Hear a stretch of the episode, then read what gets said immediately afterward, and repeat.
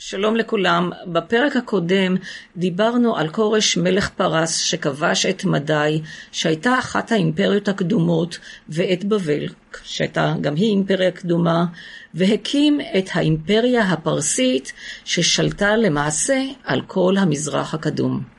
אחרי מותו של כורש מלך אחריו בנו קמבוזי, שבשל חלום נבואי שאותו פירש בצורה לא נכונה, הרג את אחיו ברדיה.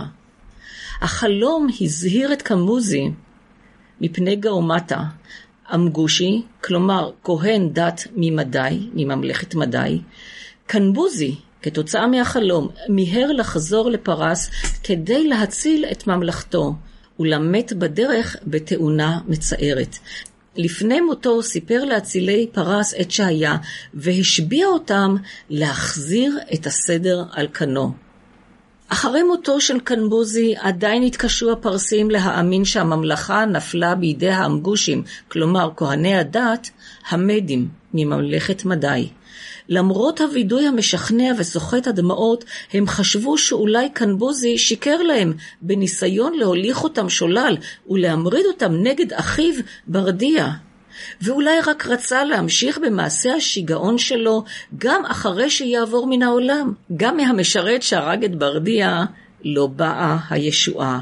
הוא הכחיש נמרצות את דבר הריגת ברדיה, ועתה, בלא הגנתו של המלך, היה זה סיכון גדול מדי להודות שהרג את ברדיה במו ידיו. אולם דודם של קנבוזי וברדיה, אחי עמם, אציל פרסי עמיד בשם הוטנה, המשיך לחשוד. הוא שם לב שבמשך כל חודשי מלכותו, ברדיה לא עזב את ארמונו כלל.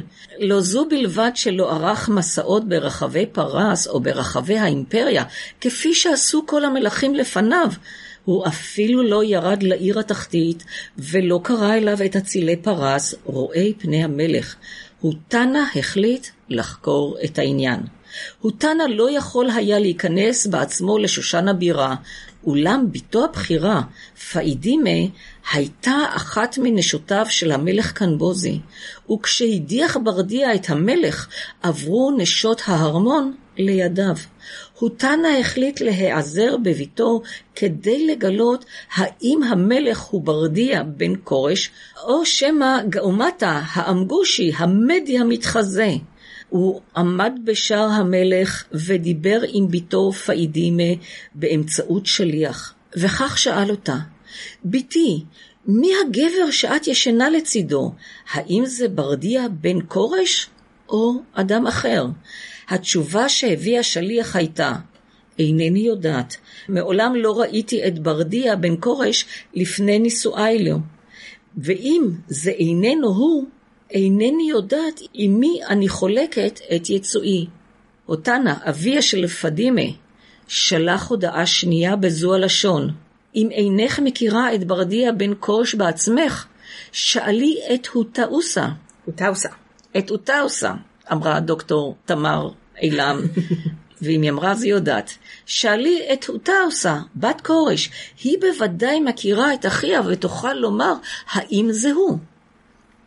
תשובת פאידימה לא איחרה להגיע. אינני יכולה לדבר עם מוטסה, אינני יכולה ליצור קשר עם אף אחת מנשות הבית. מעשהו הראשון של המלך עם שבטו על כס המלכות היה פיזור בית הנשים. כל אישה ואישה חיה עתה באגף נפרד, ואיננו יכולות לדבר זו עם זו. כששמע זאת הוטנה, התבררה התמונה לעיניו. אך עדיין היה צריך הוכחה חותכת. הוא שלח לביתו מסר שלישי ואמר כך: בתי, יחוסך האצילי מחייב אותך לקבל עלייך כל סיכון שפוקד עלייך אביך. אם האיש הזה אכן איננו ברדיה בן כורש, אלא מי שאני חושב שהוא, הרי שעליו להיענש על כך שיתיישב על כס המלך. חירותם של הפרסים מהמדים מונחת על כף המאזניים, ומי יודע אם לעת כזאת הגעת למלכות. בדיוק, מגילת אסתר. בהגיע תורך חכי שירדם, וכשירדם מששי את אוזניו. אם יש לו אוזניים, הרי זה ברדיה בן כורש. אם אין לו אוזניים, הרי זה ואן גוך. סליחה, אה, גאומטה.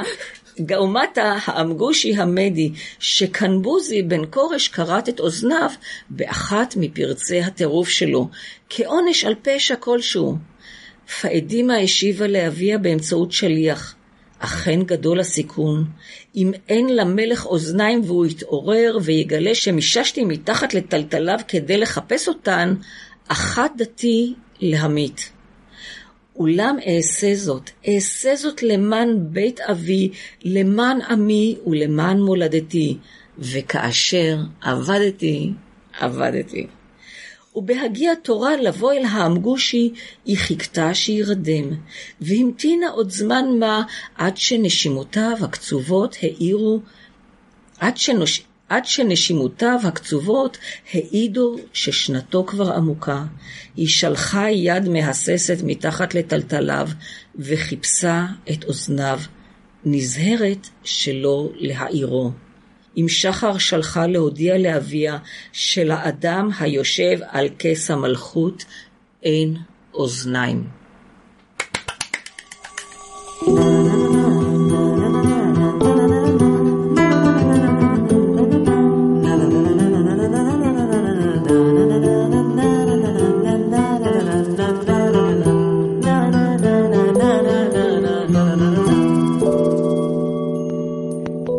איראניום מועשר איראן מאז ועד היום עם דוקטור תמר אילם גינדין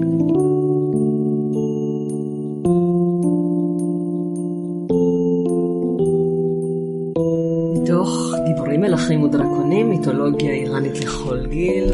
כתבה וסיפרה דוקטור תמר אילם גינדין. שלום דוקטור תמר אילם גינדין. שלום דוקטור אילן אבקסיס, מדברי הימים, הסכת על המזרח הקדום. שלום לדוקטור ליאור רביד, מהפודקאסט של התנ"ך. שלום לשלוש, לשלושתנו. אוקיי. ולא, ושלום, ציינתי, ולא ציינתי שתמר כמובן מהפודקאסט אה, אורניום מאושר. איראניום מועשר. מועשר. איראניום, אני תמיד שתי מילים טעית בשתיהן.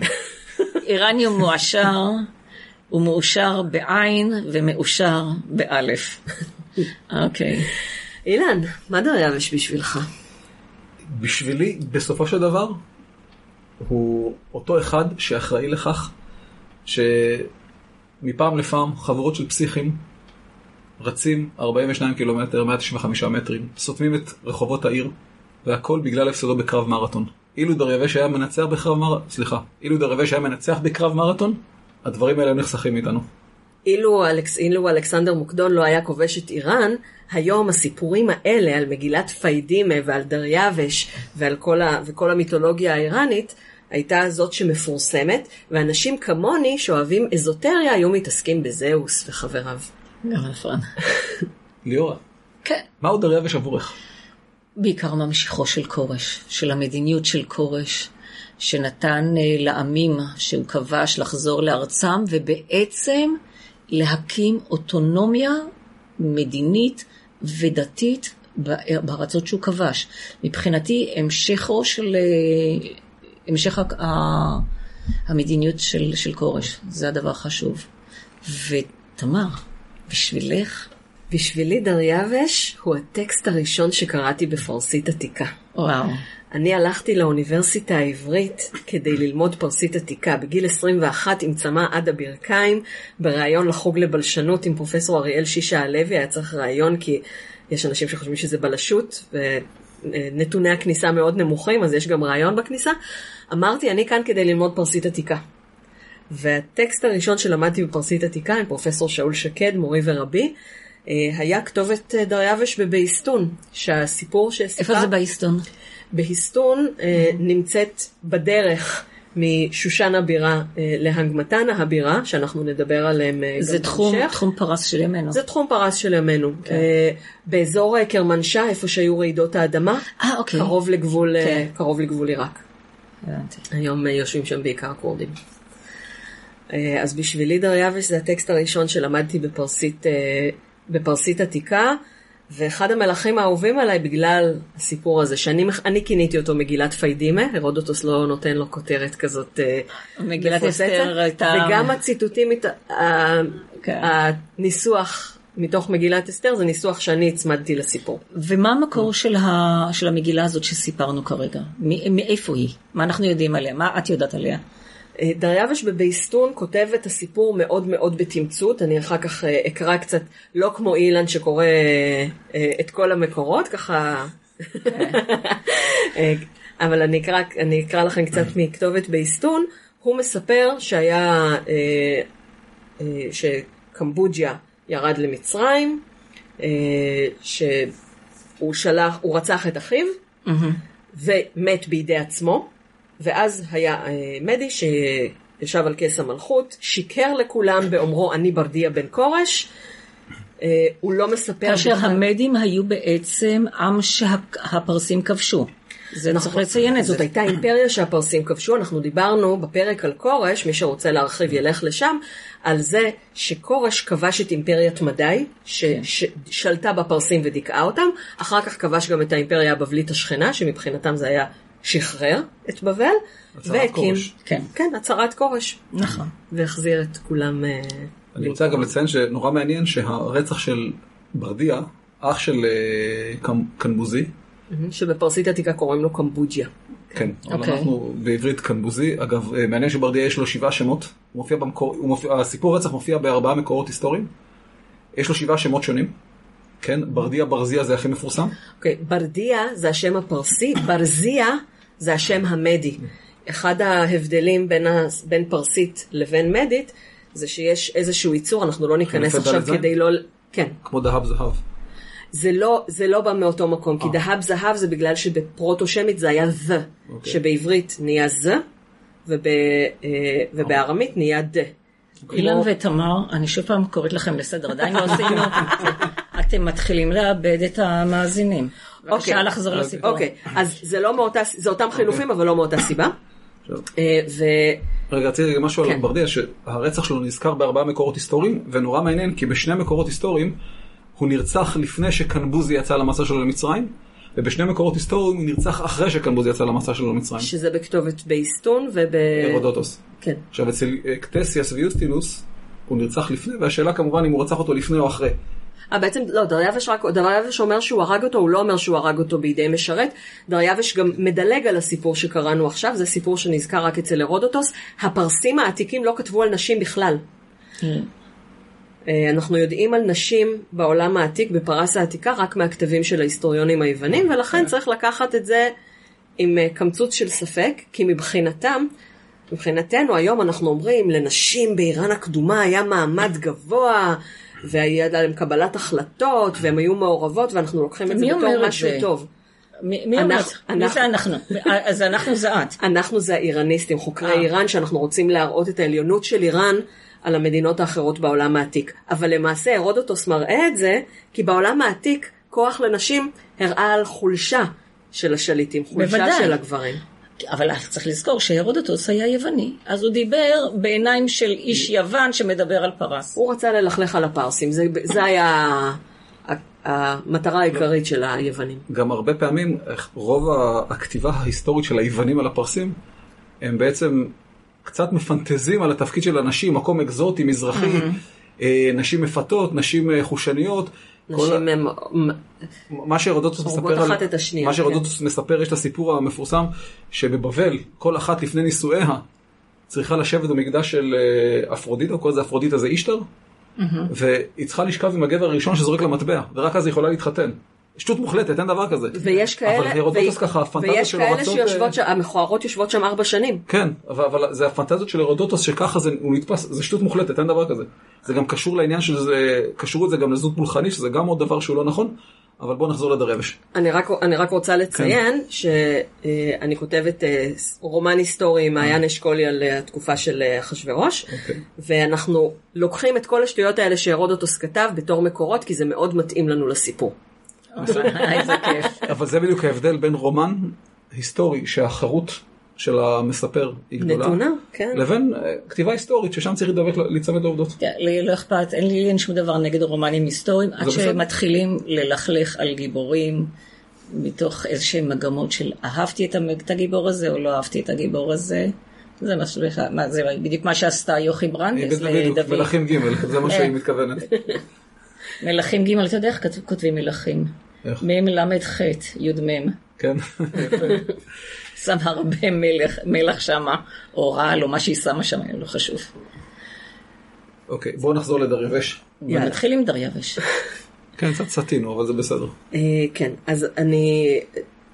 הטקסט הראשון שקראתי באמת היה כתובת באיסטון, ויכול להיות שהוא כתב אותה מכיוון, אני... איראנים רוצים להרוג אותי כשאני אומרת את זה, אבל זו דעה שהיא גם קצת מקובלת. אה, חשבתי עליה לבד ואז גיליתי שהיא מקובלת. יש, אה, יכול להיות שהוא כתב את זה כדי להצדיק את המלוכה שלו, ובעצם הוא באמת הרג את בן דוד שלו. כי אף אחד לא ידע שזה באמת מתחזה. איך דריווש ושבעת החברים שלו ידעו שזה מתחזה? אז כאן הרודוטוס נותן לנו את העניין הזה עם האוזניים, אבל uh, יכול להיות שהוא פשוט כתב את זה כדי לתת לעצמו לגיטימציה, ולפי התאריכים שהדברים האלה מצוינים בהם, כי דריווש הרג את המתחזה כן. בי' בתשרי, עשרה בחודש בגיידי. אה, מה... ביום כיפור. ביום כיפור.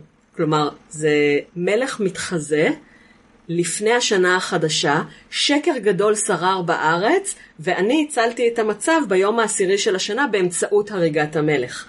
זה מיתוס ראש שנה קדום לגמרי. כן. כן, התיאוריה הזו באמת אה, מקובלת, אין לה הוכחות, אבל היא סבירה, שהוא לא, שהיה חשוב לו, לכן אגב, לתארך את, את הרצח של ברדיה לפני, ש, סליחה, אחרי שהוא יוצא למצרים, כי כך הוא לא הרג את ברדיה האמיתי, הוא הרג מתחזה בשם ברדיה. קמבוג'יה הרג. כן. אה, אה, דריווש הרג מתחזה, כן. יש הרג מתחזה, כי אה, בעצם קנ- אה, קנבוזי רצח את אחיו, אחרי שהוא יצא ממצרים ולא לפני. ואז בעצם המתחזה וכל הסיפור, זה מעניק לו לגיטימ... עוד, לג... עוד לגיטימציה. כן, עכשיו כשאומרים אה, קמבוג'יה מת בידי עצמו, אז אצל ברדיה, אצל, לא, אצל דריווש, אה, בכתובת באיסטון זה נשמע כאילו התאבד. כלומר, הוא פשוט אומר, הוא ירד למצרים, הוא מת בידי עצמו, והרודוטוס מספר לנו שכשהוא שמע שיש מתחזה שיושב על הכס, אז הוא זינק על סוסו, מיהר לעלות על סוסו, והייתה לו תאונה כן. שהחרב נכנסה לו לתוך הירך בתקופה לפני המצאת האנטיביוטיקה. כן. ו- את מביאה את זה בספר שלך כמובן. זמן כן. לתת, אה, אה, איך את קוראת לזה? פרסומת סמויה. פרסומת סמויה. כן, על גיבורים, מלכים ודרקונים. יופי של ספר, מיתולוגיות איראניות לכל גיל. תמר כתבה, ערכה, יוצא מן הכלל טוב. כן, רק שיש קטע כזה שברגע שכותבים לכל גיל, אז אנשים חושבים שזה רק לילדים. אבל זה ממש לא רק לילדים. לא, זה פנטסטי. העניין שהציור פה מכוון לילדים. כן, אנחנו צריכים להוציא את אותו ספר בדיוק, עם כריכה רכה, שחורה, פרוור מזהב, ולקרוא לזה מיתולוגיה איראנית. נכון, ואז מבוגרים יקנו את זה. כן, ככה אנשים קונים את זה, רואים את זה, זה נכנס אצלם ישר לילדים. כן. זה... חזותית. יש, לי, יש לנו מין אה, תוכנית כזאת להוציא את זה עם, אה, עם כריכה חדשה. עם כריכה למבוגרים. כן, אותו ספר, גם עם הניקוד, כולל הכל. לא, ניקוד חייב להיות כאן. יאללה, בואו נמשיך. יאללה. כן. אה, אז אני אקרא לכם קצת אה, מכתובת באיסטון, בהחלט. כי זה היה הטקסט הראשון שקראתי. כן, אבל תסבירי מהי הכתובת. אוקיי, הכתובת באיסטון היא כתובת תלת-לשונית, שנמצאת על סלע בגובה 100 מטר כן. אה, מעל הדרך, כאשר הולכים... אה, וזה אגב רומז שזה הכתובת מיועדת בעיקר לאלים, בגלל הגובה. או למטפסי ערים מקצועיים. כי אד- אדם מן היישוב לא, לא, לא מסוגל לקרוא. נכון. הוא יכול לראות את הציור המדהים, הענק. שזה הוא- זה ציור שבו דריווש שם את הרגל סליחה, על זה, זה, הגופה. זה, זה לא ציור, זה, זה תבליט בסלע, כן? אני, כן. אבל אה, כן, כן. ויזואלית זה ציור. הוא יכול לראות, הוא מבין, אבל הוא לא יכול לקרוא. יש, יכולה להיות עוד סיבה, כן. אה, כדי שלא ישמידו. כמו. שעשו לחדשפסות למשל. ויש גם סיפור זה מעניין. נגד דאעש. יש אה, סיפור מעניין. למשל, שולי כשפענחת, כשפענחת את האכדית, הרי זו כתובת תלת לשונית ובעזרת הפרסית העתיקה והלמיות הוא פענח את האכדית. אה, אני מכירה את זה שבעזרה- שבעזרת השפות האחרות אוקיי, פענחות מן- העתיקה. אה, העניין הוא שזה נמצא על מדף סלע מאוד צר, והוא מספר שכדי להגיע לכתובת באכדית הוא היה צריך להישען על סולם, מכיוון שהיה לו מרווח של כמה עשרות סנטימטרים, אז משני- משניים החזיקו את זה, וכאילו, יואו, בגובה זה מה תלוי זה מעל שמיים מפחיד. בארץ בלי חבלים בלי כלום, וואו. כמעט תרם את גופו למדע, מה שנקרא. וואו. אבל להודות לו, אנחנו יכולים לקרוא אכדית. אמ, אז כך כך אומר... אה, אני אבל דריווש. חושבת ש... אני, רק שנייה, אני חושבת שכתובת שאתה מגביה אותה כל כך, זה בעיקר באמת אה, למנוע חבלה בכתובת, יותר מאשר לאלים. כן, אבל אני רוצה לומר... כי מקדשים למשל הם בגובה פני הארץ. כי גם והם- אנשים צריכים להיכנס. זה- בדיוק. זה- זה נגישות. אז זה נגישות, אותו דבר גם עניין של נכון, אני, כתובת. אני רוצה אגב לומר עוד משהו על כתובת באיסטון, שהיא היא כן הייתה גם מיועדת לציבור הרחב, כי התגלתה גרסה ארמית באי יב בדרום מצרים, שמספר את הסיפור. איך שם קוראים לברדיה? לא זוכר. אני מניח שברדיה כי זה ארמית, אבל אה, זה, זה גם הקהל הרחב, ואפשר לומר ככל שהוא מנסה יותר להכשיר את, את עצמו, כנראה שהסירחון מאחור הגדול יותר. אה, כן. טוב, זה גם בתנ"ך אנחנו מכירים חד. משמעית, חד אז משמעית. אתם רוצים לשמוע איך, אה, איך זה נשמע, איך דריווש כתב את זה. אגב, דריווש היה כנראה הראשון שכתב בפרסית עתיקה. אני אומרת כנראה הראשון, כי יש כתובות שמיוחסות למלכים קודמים, אבל, אה, שוב, לדעתי, ו... ואז גיליתי שאני לא היחידה שחושבת ככה, אלה זיופים של דריווש כדי לא להיות הראשון. כי כשאתה הראשון, אז יש לך פחות אמינות. אם אתה נתלה באילנות גבוהים, אז יש לך יותר אמינות. אומרת שהוא כתב את זה בפרסית עתיקה, זו השפה שהם דיברו, שהוא לקח שפה עתיקה וכמו שאנחנו רוצים, רוצים כאילו לכתוב היום משהו, אז כותבים את זה בסגנון תנכי. כן. כדי ללכת מאוד לעתיקות. מאוד קשה לדעת, מכיוון שאין לנו, לנו הקלטות מאותו זמן, אוקיי. ואין לנו שום שאריות אחרות אוקיי. מאותו זמן. אז יש כאלה שחושבים שיכול להיות שזאת באמת הייתה שפה אה, מלאכותית, ולא משקפת בדיוק את השפה שדיברו באותו זמן. מה שיש לנו מהשפות האיראניות העתיקות, כלומר אלה של הלפני הספירה, מה שנקרא, זה רק פרסית עתיקה והווסטית. הווסטית עברה מפה לאוזן, זאת שפה שהיא יותר אה, עם שימוש דתי. כן, כתבי זרטוסטרה, זה- כן. זה זה הווסטית. נכון. אדם דריה והוש חשייפיה. סליחה. אדם דריה והוש חשייפיה וזרקה, חשייפיה חשייפיה אנם, חשייפיה פרסאי, חשייפיה דחיונם, ושתס... ושתספחיה פוסה, ארישבסיה נאפה. בקיצור, מה שהוא אומר, זה אני דריווש המלך הגדול, המלך של מלך המלכים, כי באותו זמן היו מלכים מקומיים ועליהם היה מלך המלכים, שזה... אה, ומלך מלכי המלכים זה כן. קדוש. אה, ואז הוא נותן את השושלת שלו עד החמניש, שהוא מייסד השושלת. עכשיו, כורש לא קורא לעצמו אחימני, דריווש בעצם הוא הראשון שמשתמש במינוח אחימני. הסבא. או הסבא רבא. אז ככה, כורש, דריווש היה אה, מענף אחר של השושלת האחימנית. כלומר, יש לנו את החמניש, בנות שישפיש, ואז השושלת מתפצלת לסבא רבא של כורש וסבא רבא רבא של דריווש. אוקיי. אז הוא היה צריך להראות שהוא מאותה שושלת של כורש ושיש לו לגיטימציה גנטית אה, למלוך. ולכן הוא קורא לשושלת החימנית לא על שם האב המשותף הראשון, על שם אבא שלו. והוא אומר, אנחנו תמיד היינו מלכים באנשן כדי להדגיש את הלגיטימציה שלו. הוא נותן את כל השושלת שלו. אה, זהו, מי שמתאמץ כל כך להדגיש את הלגיטימציה, אה, זה אומר משהו. בעיה עם זה. כן. אומר, אגב, משהו רקום בממלכת דנמרק, או פרס במקרה הזה. אבל זה, זה חוזר על עצמו, יש לך את אה, רשימת המלכים האשורית. בוודאי, בוודאי, כן? זה חוזר. אז זה חוזר. אתה, אתה מתחיל עם הבורא. הבורא נתן לך, לאחד מהאבות הקדומים. אדוני נתן הזכות- תורה למשה בסיני ומשה מסרה, כן. אגב, אה, מאיפה המסורת אדוני נתן למשה תורה מסיני שמתייחסת משה לכל... קיבל תורה מסיני, כתוב. כן, משה... נכון, לא אה, נכנס. אה, משה בסדר. משה כתב מפני- מפי אלוהים את חמשת החומשים. איפה יש לך את המסורת הזאת בפעם הראשונה? בבא בתרא, אני חושב. לא. ביובלים. ביובלים. הבבא בתרא כבר נסמכת, בוודאי. אוקיי. זה רק הבדל של 500 או 600 שנים קטנות, אבל לא חשוב. איפה אני יכולה לשמוע על ספר היובלים המעניין הזה? בפודקאסט של התנ"ך, נמצא בעריכה. אוקיי, ייי, אנחנו... אין לנו. אנחנו לא מפרסמים, לא נותנים פה פרסומות סמויות. תוכן שיווקי זה? נקרא. זה נקרא תוכן שיווקי. כן, תוכן שיווקי. סמוי.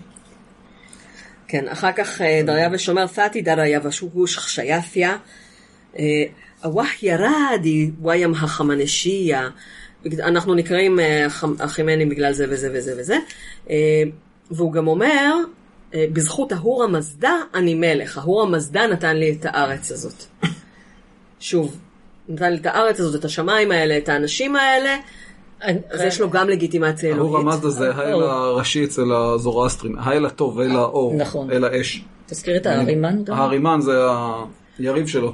אוקיי, אני, אני רוצה קצת האנטיקריסט. לדייק, אל, הוא לא אל האש, הוא האל הראשי, כן, הוא האל סליחה. הטוב הראשי. אבל הם מכונים עובד- עובדי הם האש. מכונים עובדי אש, כן. מכיוון שיש שבעה אלמנטים מקודשים, אה, יסודות מקודשים על פני האדמה, כל אחד מהם מקושר לישות אה, שאין לה גוף, ישות אה, רוחנית בעולם הרוח.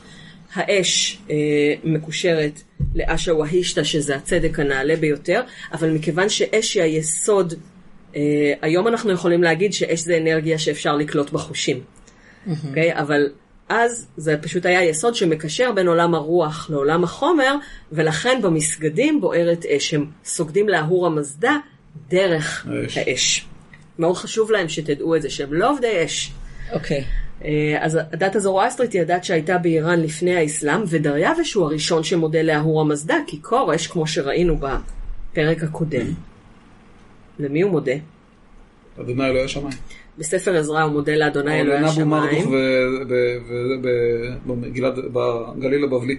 נכון, כלומר הוא לא מודה, כורש לא מזכיר את ההור המזדה, דריווש הוא הראשון שמזכיר את ההור המזדה. אה, זה מעניין. טוב, זה שכורש מזכיר את האל המקומי, אין לו עם זה שום בעיה, גם אם זה מרדוך וגם אם זה אלוהי השמיים או האלוהים שלנו, מכיוון שא', הוא היה פגאני ולכן לא היה לו שום עניין להראות שהאל, פגאני? זה מילה מאוד מתנשאת. אני, אני מתנצלת, אבל הוא היה פגאני. הוא היה פג... הוא היה, מכיוון שהוא היה פגאני או עובד אלים רבים, לא הייתה לו שום בעיה לקבל גם את, לצורך העניין, או לצורך העניין הפוליטי, גם את מרותו של האל המקומי. זה דבר אחד. התנ"ך כמובן לא יציג אף מלך כמלך שמולך בזכות כוחו, מכיוון שהתנ"ך לא מכיר בזה. אתה חזק סימן, ודאי. חס וחלילה, אוי ואבוי. אתה, אתה מולך, סימן שאלוהים המליך אותך. זה לא רק התנ"ך, זה לא רק התנ"ך. בכל המיתולוגיות ובכל ההיסטוריות, המלך צריך צידוק אלוהי וצידוק גנטי, ורצוי גם להרוג דרקון. זה עוזר. טוב. אוקיי, בואו נמשיך עם הכתובת. לא, זה, זה יפה לראות שכאילו אנחנו, אנחנו תמיד חושבים שאנחנו הכי במרכז והכי... ממש לא. ממש אנחנו ממש פשוט לא. חלק מהמזרח הקדום, רק שהספר שלנו נשאר והתפרסם והתורגם ליותר שפות. כל כך נכון. לא, התנ"ך הוא טקסט מזרח קדמוני בכל בכל המובנים. בכל רמ"ח. כן, חד משמעית. כן. אז פשוט, אני רואה את זה אגב, סליחה שאני אומר בכל התשע שתיים תשע שלו. אני לא אני נוגעת אספר בזה. לכם סיפור, כש- כשעשיתי דוק- את הדוקטורט על רציחות פוליטיות, וראיתי שיהודה וישראל, אגב, אתה גם מזכיר את הרצח הפוליטי של ברדיה בדוקטורט שלך. נכון, שביהודה וישראל הם תרמו למחקר במרכאות אה, רבע מהגופות. יו. אז אומר, איך יכול להיות שמדינות לא כל כך חשובות, בוא נודה על האמת, תרמו רבע מהגופות, והסיבה, והסיבה היא זה פשוט התיעוד ההיסטורי בישראל, הוא תיעוד טוב, נשאר בתנ"ך, מקומות אחרים, יש, אני לא יודע כמה נרצחו שאין לנו מושג, ש, שלא, לא, המקורות ההיסטוריים לא שרדו, זה מקורות, על, אה, מקורות אורגניים מה שנקרא, ולכן נוצר הרושם שאצלנו רצחו יותר, לא, אצלנו לא רצחו יותר, אצלנו רצחו... אצלנו תיעדו יותר. תיעדו יותר, זה כמו. שחושבים משמעית. שלאשכנזים יש יותר מחלות גנטיות. אין יותר מחלות גנטיות לאשכנזים, יש יותר תקציבי מחקר. אוקיי. אבל מה שאתה, מה שאתה אומר שולח אותי ל- לשושלות המצריות. יש לך 31 או 32 שושלות. אוקיי, אז אתה אומר שושלות, אבל המון רצחו שמה. נכון. בלי סוף, נכון. הרבה יותר מאשר אצלנו. יש לי ספר שמראה לך רשימות שלמות, וזה מה שידוע. מה שידוע. ידוע. הם, כן, הם הרגו אחד את השני חופשי, וכל אחד שרצח ועלה למלוכה, לקח לעצמו את השם פרעה, כן? הבית הגדול. הבית כאילו- הגדול, כן, פר ואור. הבית הגדול, זה צריך להגיד ארמון, כן. כן. בארמון גר המלך, ו... אבל זה לא משנה כרגע. הוא ההיכל. נכון. אה, גם אבל תראה, גם. קליאופטרה כן. קראה לעצמה פרעה, אה. פרעה. חובה. כן. אז, אה, זה, מקור הלגיטימציה שלה. נכון. אז בעצם מה שאנחנו באים ואומרים, התופעה שאתה נתלה באילן גבוה, אולי באילן אבקסיס, לצורך העניין, אילן גבוה, אנחנו מוצאים את זה בכל מקום ומקום. חד משמעית. אתה מוצא את זה בפרס, עכשיו מה שאת אומרת, אנחנו מוצאים את זה בתנ"ך, אנחנו מוצאים את זה במצרים, אנחנו מוצאים את זה ביוון, אנחנו מוצאים את זה all over. ואיפה שלא מצאנו את זה, זה פשוט לא שרד. זה פשוט לא סבבה. במיתולוגיה האיראנית, אפילו באותו גיבורים מלכים ודרקונים שאנחנו היום עושים לו הרבה פרסומת סמויה, כן. אה, אני גם מביאה סיפור שנותן לאלכסנדר מוקדון גנטיקה איראנית, נכון, כדי נכון, להצדיק, נכון, כי נכון. אם הוא כבש את איראן, סימן שזה היה צריך לקרות. נכון, ואם זה היה צריך לקרות, סימן שיש לו גנטיקה איראנית. כן, חד משמעית. כתוב. זהו, אז הוא, אה, דריווש גם מונה את, ה, אה, את המדינות שהוא שולט עליהן. זה הרבה פחות משבע, עשרים ומאה מדינה, זה הגזמה של הסופר המקראי במגילת אסתר. אה, ומה שעוד מעניין, דריווש, אחת המדינות שהוא שולט בהן, זאת גם המד- המדינה שלו, כן, היא פרסה, שזאת פרס שאנחנו מכירים, אבל הוא וכל המלכים האחימנ- האחימנים האחרים אומרים שהם שולטים על מדינות אריאנמצ'ה אנ אריאנמצ'ה, של איראנים ושל לא איראנים. עכשיו, אריאנם כן, מה זה?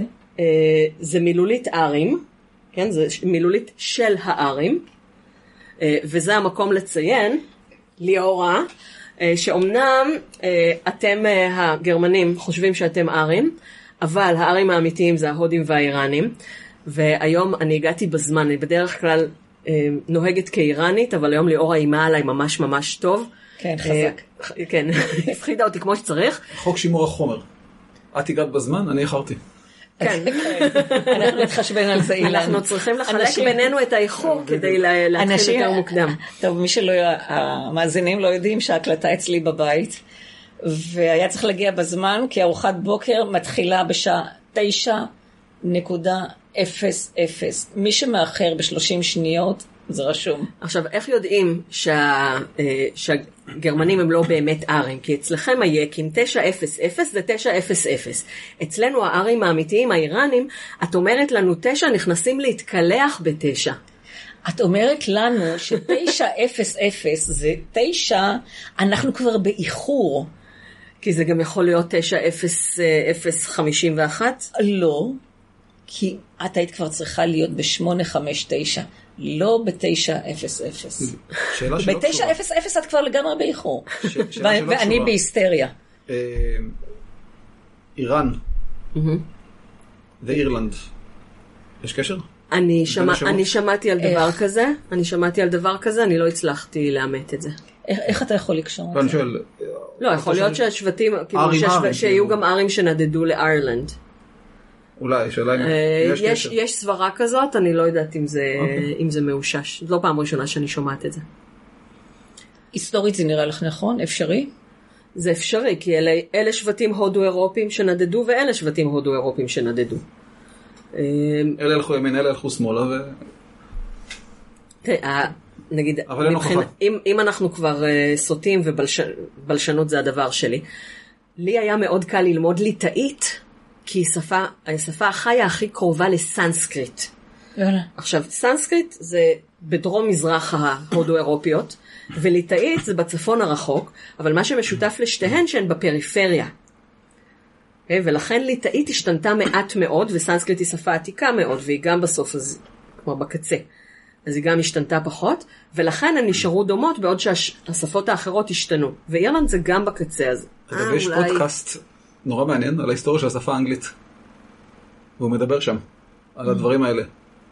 זה התפוצה של השפות ולמה C, חלק מבטאים, לפעמים זה ס', לפעמים זה ק', ונורא מעניין, הוא הרבה מדבר על ההודו-אירופים, ועל התפצלות השפות הזו. כן, אתה פשוט מדבר על זה פונולוגיה קצת 101. ויש פודקאסט שלם של בחור אנגלי. אז אנחנו ניתן את זה. ההפניה לבחור האנגלי מגוף הפוסט, כן. כדי שהמאזינים שלנו שרוצים אה, לדעת על הדברים האלה ילכו אל הבחור האנגלי, או אל הבלוג שלי שגם כתבתי בו דברים כאלה.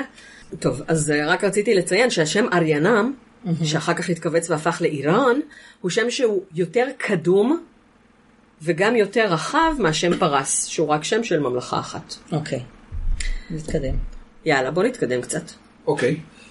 אמ, דרווש זכור במסורת ישראל בעיקר, בשל העובדה שבמשמרת שלו נחנך הבית השני. אני רוצה להזכיר שאחרי הצהרת כורש, שבי ציון עם ששבצר בראשם עלו לארץ, ולא הקימו את המקדש.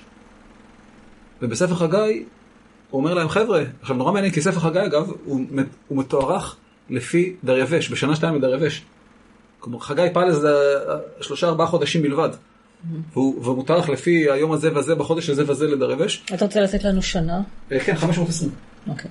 כן. לפני הספירה. העשרה בתשרי, עשרה בבגיידי שדריווש עלה בו לשלטון זה ב-522 לפני הנה הספירה. כתוב בחגי א' אחד, בשנת שתיים- בשנת שתיים לדריווש המלך, בחודש השישי ביום אחד לחודש.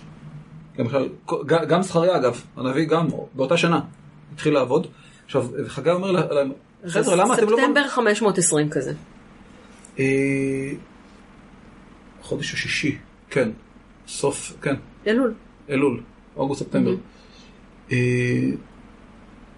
בעצם אני לא בטוח. לא, 521 בעצם הוא לא, עלה לא, אני לא בטוח שזה ב-522. ספטמבר, כי אני יכול להיות שזה, השנה כבר התחילה בתשרי פה, אולי זה אדר. אוקיי, נתקדם. יכול להיות שזה אדר ולא אלול, כאילו בדיוק, זה השלב שהם עוברים מניסן לתשרי. עכשיו, הדבר המעניין, חגי אומר, חבר'ה, למה אתם לא בונים את המקדש? אומרים לו, אין כסף. נכון. מסתכלים על הצרור הנקוב, ואז הוא אומר להם הפוך, "ה- אתם אומרים שאתם לא בונים את המקדש כי המצב הכלכלי קשה? לא, המצב הכלכלי קשה כי אתם לא בונים את המקדש. תבנו את המקדש, תראו, אלוהים יעתיר עליכם תראו ישועות. מכל טוב הארץ. וזה ו- לא קרה. הם וזה- בנו את המקדש וזה לא וזה קרה. לא, ומתארים כאילו, ובית המקדש ה- השני היה קטן ועלוב, והזקנים שזכרו את הראשון בחרו על השני, כן. שאמרו, איך אומרים, לשלב הזה, הם לא בחרו משמחה, הם בחרו בגלל בגלל לא. שהוא היה מעפן. כן. אה, כן. עכשיו, כן. זה נורא הם בנו מעניין, צריף. ש- ששבי יהודה ובנימין, צריף זה היה צריף כאילו... של תמר ינגר. כן, לא, משהו כזה. כאילו מעץ לא, כזה? לא, לא, לא, לא- לא, לא, לא לא. מעץ, מ- קודם כל מעץ, אה, לא, הם- אין פה עץ. מאיפה עץ? אין לא, לא, עץ. היה רק אם אתה תביא מלבנון, אין עצים. אז מן הסתם זה היה, היו אה, לבנים, זאת אומרת, אה, סליחה, לא לבנים, כי אבנים. אבנים אין לבנה, כי לבנה זה חומר שאתה יוצר. אה, מן הסתם זה היו אבנים. אז זה מקום קטן, זה היה מקום פולחן קטן. אני רוצה להדגיש שגם המקדש של שלמה, הוא היה די הוא פצפון. היה קטן, תקראו את המד- כאילו, המידות. המידות שלו בספר מלכים יוצא לא יותר מדי גדול. עכשיו, הדבר כמה זה לא יותר מדי גדול? אה, משהו כמו 25 מטר על משהו- 25 כן, מטר. משהו של 20 או 30, משהו כזה. אה, אה, קטן אפילו ב... במונחים כן, של... אה, זה היה מקדש מלך, זה לא היה מקדש שהממלכה אה, נכון, של שלמה זה מקדש. מלך, מקדש פרטי של המלך. זה מקדש. אנחנו כשאומרים מקדש, אנחנו חושבים על מקדש הורדוס, מה שיוספוס מתאר, משהו ענק, לא, זה הרבה יותר צנוע. עכשיו, אנחנו עוד נדבר על מקדשים. אני אני רוצה אני רוצה ח- לחזור, חייבים, כן, כן. אני רוצה לחזור לדרבש, כן. כשאחת הסיבות שהם גם לא בנו, שצרי יהודה ובנימין הפריעו להם, ואז- בילהו אותם. בילהו, בדיוק ככה כתוב, וכתוב שתתנאי, פחת עבר הנהר, בא, אמר, רגע, חבר'ה, מה אתם בו, תעצרו את העבודות, אמר, יש לנו אישור מכורש. ואז הם כתבו כתב שטנה ועצרו את ה- את העבודות. כתב השטנה היה כבר בתקופה של אחשורוש. זה המקום היחיד, כן. הפסוק היחיד בעזרה שאחשורוש נזכר.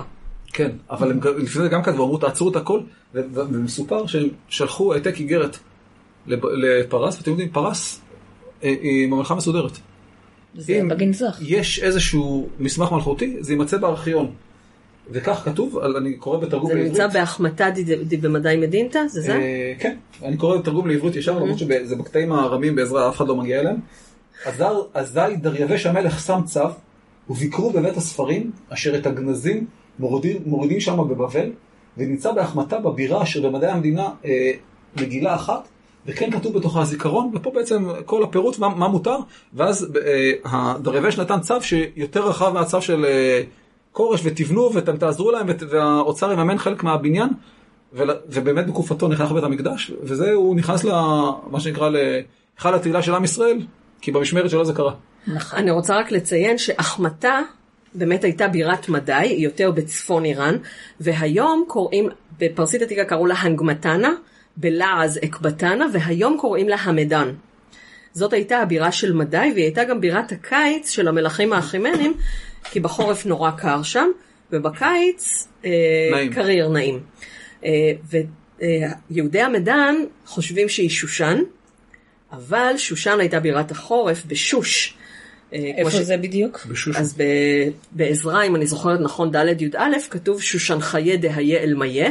שושן. שושנים, ש- שושנים שהם מעלמים. כן, אנשי שושן שהם האילמים, כי שושן הייתה בירת אילם בחוזיסטן של היום, שזה בדרום אה, מערב איראן, על גבול עיראק, זה המחוז החם ביותר באיראן. כל קיץ נמדדות שם טמפרטורות שיא. ולכן היא הייתה מתאימה להיות בירת החורף. ומי בנה את הארמון בשושן? דריווש. נכון. ניחוש מושכל. יפה, אנחנו גמרנו את הנושא הקודם, או שאני יכולה אה, כן, כן. לעבור יש עוד לנושא פעם אחת שלנו? שהוא מופיע בדניאל, אבל נתייחס לזה בהמשך. אוקיי, אנחנו, אנחנו קטענו כאן את הדיון בלוחות השנה ומתי כן. התחילו תשרי, אבל אחרי שאנחנו סוגרים מיקרופונים, אז אני רוצה... I need to pick your brain about this. אוקיי. וגם אני צריכה אותך לגבי החמתה. כן. החמתה. אחמתה. שאחמתה היא המדן ושושן היא שוש. אז לקרוא לך... והשמדי. והשמדי, כן. השמדי זה איישמדי הוא השד הזעם. כן, והסיבה. שהוא נבחן, הוא נבחר אה, להיכנס ל- דווקא לפנתיאון היהודי, למרות שהוא לא היה השד הכי נורא, זה בגלל תשמוץ, תרגום שומר משמעות וצליל, שהשם שלו נשמע בעברית כאילו מהש, מהשורש שמד. אז לקחו שם של שד שישמע כאילו יש לו גם משמעות דומה בעברית. קוראים לזה תרגום שומר משמעות וצליל תשמוץ. כן. מגדר זה דוגמה לתרגום כזה.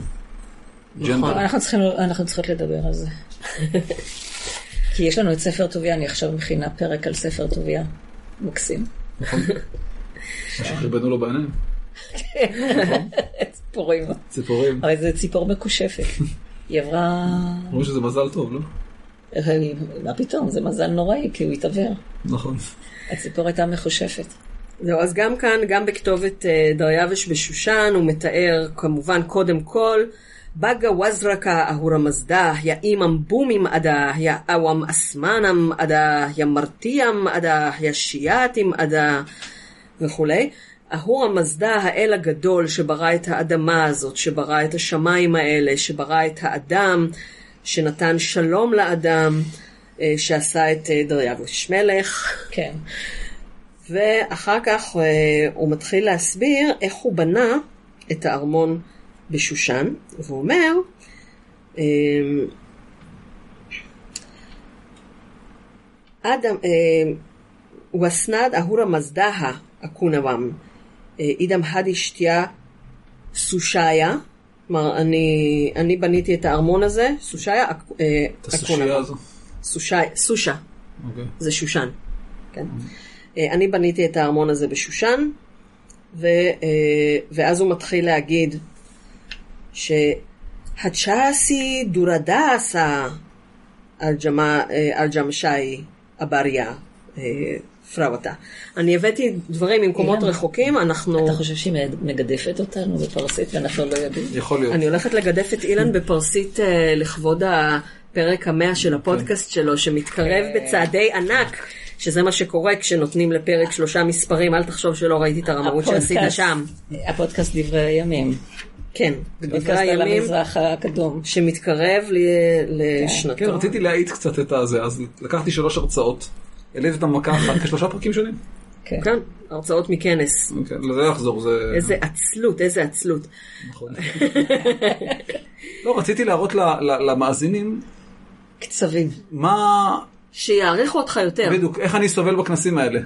אה, חשבתי שיעריכו את זה שאתה עובד בשבילם. גם, חד משמעית, שאני לוקח את, כן. את ה... שמהרבה, מבחינת הרבה אנשים זה ממבו ג'מבו, ומתרגם את זה למשהו סביר, סך הכל. ליאורה עושה פרצופים, כי ליאורה כל הזמן אומרת שאילן ואני מדברים על דברים של... בלי להסביר כל דבר ודבר, והיא כאן נציגת הציבור שכל הזמן תמקמו אותי על המפה, תמקמו אותי בזמן. נכון. את בסדר, את בסדר. זה כאן ירד בעריכה אגב, אבל בתור... אחרי ש- החייקים. אני לא בטוחה שזה ירד אצלי לא, בעריכה, אז- אני לא, מחליטה. אוקיי, אז אוקיי. לפחות אצלי בעריכה זה ירד. אה, אחרי שאמרת שלך אין מה להגיד ואין מה לדבר ורק אני ותמר נדבר, בתור נציגת הציבור הדי פעילה. שזה אחלה. זה בסדר. לא, מאוד לא, לא, לא משמח בעריכה. אותי, מאוד משמח לא אותי. מורידים בעריכה. אגב, גם שרון כל הזמן. אולי אני אשאיר את זה בעריכה. את השיחות, את לא מורידה את השיחות בינינו, אני משאירה אותן, אחרת זה נשמע, באמת, זה מוסיף חן. כן, כן. מלא חן. תמיד גם בסוף, בסוף הדינמיקה. הפרק אתם תמיד עוד אה, ממשיכים לדבר, אני הכי כן. אוהבת את זה. אה, אז הוא אומר שקודם כל חפרתי אה, 40 אמות באדמה, ואז מילאתי את הבור חצץ, כלומר הוא ממש אה, מספר... המילו, מה? זה המילו. זה המילו. אז הוא מספר איך הוא עשה את זה. אם אתם הוא הולכים... חפר ומילא את הבור מחדש? למה? כן, בשביל היסודות. אה, אוקיי. אה, עכשיו, אם אתם הולכים, כאשר יש שלום וניסע לסיור ערי בירה באיראן, עוד פרסומת סמויה, כי יש אירוע כזה בפייסבוק ב-2020. אה, אני נרשמת. בטח, יאללה. אה, גם ב- באיראן בקטן, שזה הפודקאסט שלי ברדיו תל אביב, אז אני כבר לקחתי את האנשים לסיור ערי בירה והגענו גם לשושן, אה, ושם ממש רואים את הבירה, בירה זה מבצר באכדית, בירתו, אה, ויש עיר תחתית, אז הוא בנה את הבירה. בירנית בלשון דברי הימים. נכון, יש אפילו אה, מקום כזה היום ושם כזה. כן, בירנית הג- אגודת- האגודה יושבת שם. כשרקדתי ג'אז בכיתה ז', אז הייתה איתנו אחת שקראו לה בירנית. אוקיי. בקיצור, אה, הוא אומר, את הקישוטים שלו הבאנו מרחוק, והבאנו למשל אה, ארזים מהר בשם לבננה. מכירים? כן, יוצא מן הכלל. אה, האשורים הביאו אותו לבבל, ומבבל הקרים והיוונים הביאו אותו לשושן. את עץ היקה הבאנו מגנדרה ומקרמניה, כלומר הוא מדבר, הוא בדיוק אומר, מה זה יקה? אה, עץ היקה, אני לא יודעת, זה לא מתורגם, כי... קרמניה זה זה אזור בדרום דרום איראן, כי יותר לכיוון הודו. כן, אני חושבת שגם גם בפרק הזה אני אשים את המפה של האימפריה החימנית, שיראו מה היה בערך איפה. אה, אבל זה באמת אה, יותר... אגב, אני לא זוכר אם זה הרודוטוס או מישהו אחר, אה, שסיפר שאחרי שכורש כבש את בבל, אז הוא לקח את נבונייד ושם אותו מושל קרמניה. וואלה, כאילו הגלה אותו אבל בטוב. כן, הוא אמר, יש לו ניסיון, זה- לך תנהל שם את העניינים, אני לא ארוג אותך ותנהל לי את העניינים שם. אני לא זוכר אם זה הרודוטוס או מישהו אחר, אבל הוא פשוט שם אותו. נבונאית? נבונייד, כן. הרי הוא הורס כל דבר. אולי לא היה אכפת לו כל כך. קרמניה, זה אזור חם, לוהט, זה- זה הדרום של זה, כאילו, אז בסדר. אם יעשה משהו שיסתדר שם. כן, עכשיו את, ה, את הזהב הביאו מסרדיס, שזה מה שנקרא ספרד במקרא, זה בטורקיה, ומבקטריה, אמ, אבל צרפו אותו כאן. לפיס לזולי, שזה אבן יקרה, וקרניליאן, שהובאו מסוגדיאנה, טורקיז שהובא מחורזם, ועובד כאן, כלומר הוא ממש אומר, הוא גם אומר איזה בעלי מקצוע עשו, מה.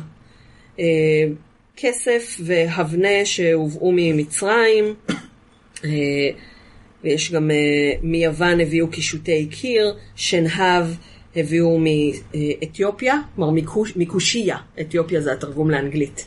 כן. הוא אומר קושיה, שזה סודן של היום, כוש. ומסינד, שזה הינדוש, אז הוא מזכיר כאן את הינדוש ואת קושיה במשפט אחד. אה, זה כמו שלמה שהביא את הצורים שהביאו לו כן, את המקדש, בוודאי. את- את אנשי המקצוע, העבדים והגב- והגבלים.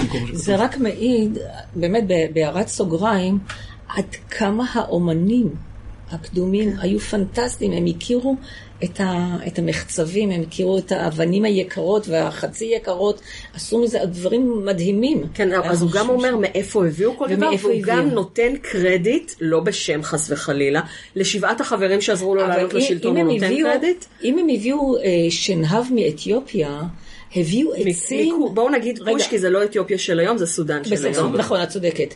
אה, אבל אנחנו כבר נמצאים באפריקה, ומשם גם הביאו עצים, ויכול להיות שהעץ הזה, יק, שאת קראת, הגיע מאזור תימן, כי משם שלמה הביא עצים.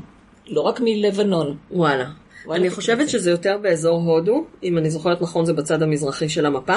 עכשיו, הוא גם אומר, הוא גם אומר גם מאיפה הביאו דברים, וגם אה, מסטטי האבנים היו יוונים וספרדים, ספרדים טורקים, כן? כן, ספרד בסרדיס. זה בטורקיה של היום, בסרדיס. אה, צורפי הזהב היו מדים ומצרים. האנשים ש... הנגרים היו ספרדים ומצרים. לא כלומר, ממש- לבנונים? לא. אוקיי. ספרדים ומצרים, מסרדיס ומ... וממצרים. אופי הלבנים היו בבלים. אה, אלה שעשו את הקישוטי קיר היו מדים ו... ומצרים. כלומר, הוא ממש אומר מי... גם מאיפה הביאו וגם מי עשה מה, זה, זה מפעל שאנחנו ממש יכולים לתאר ולדמיין ולהעלות לחיים. המצרים זה נורא מעניין, כי אני מדבר על זה עכשיו או אחר כך, על כתובת סואץ שלו. הזכרת. מצואץ? כתובת סואץ. כן, זו כתובת נורא מעניינת, שהתגלתה ב-1866. באיזה בזמן שנה? 1800 1866. ייי! יש את הנטייה הזאת, 1866. אה, שרל לספס, הבן של פרדיננד לספס, זה שחפר את התעלה, גילה את הכתובת בערך איזה 160 קילומטרים צפונה מסואץ. אה, וזו כתובת מרתקת, ברשותכם אני אקרא את התרגום לעברית. כן. אז רגע, אני קודם אקרא את הפרסית, כי. אמנם עשיתי פרצוף מופתע, אבל למעשה אתה גילית לי שזה קיים, ואנחנו נמצא הזכרתי את לך זה. את מה שקיים. כן, כן. אתה- 147, כן, אני... עמוד 147. עמוד 147 זה Mm. היה. אז אני אקרא קצת בפרסית עתיקה, כי החבר'ה מאוד התלהבו מזה עכשיו שמענו. סתם. Baga wazraka ahura mazdah, ya awam asmanam adah, ya imam bumim adah, ya martiam adah, ya shiatim adah martiyah, ya ya dara ya vahum kshayathya ma'kunaush, ya dara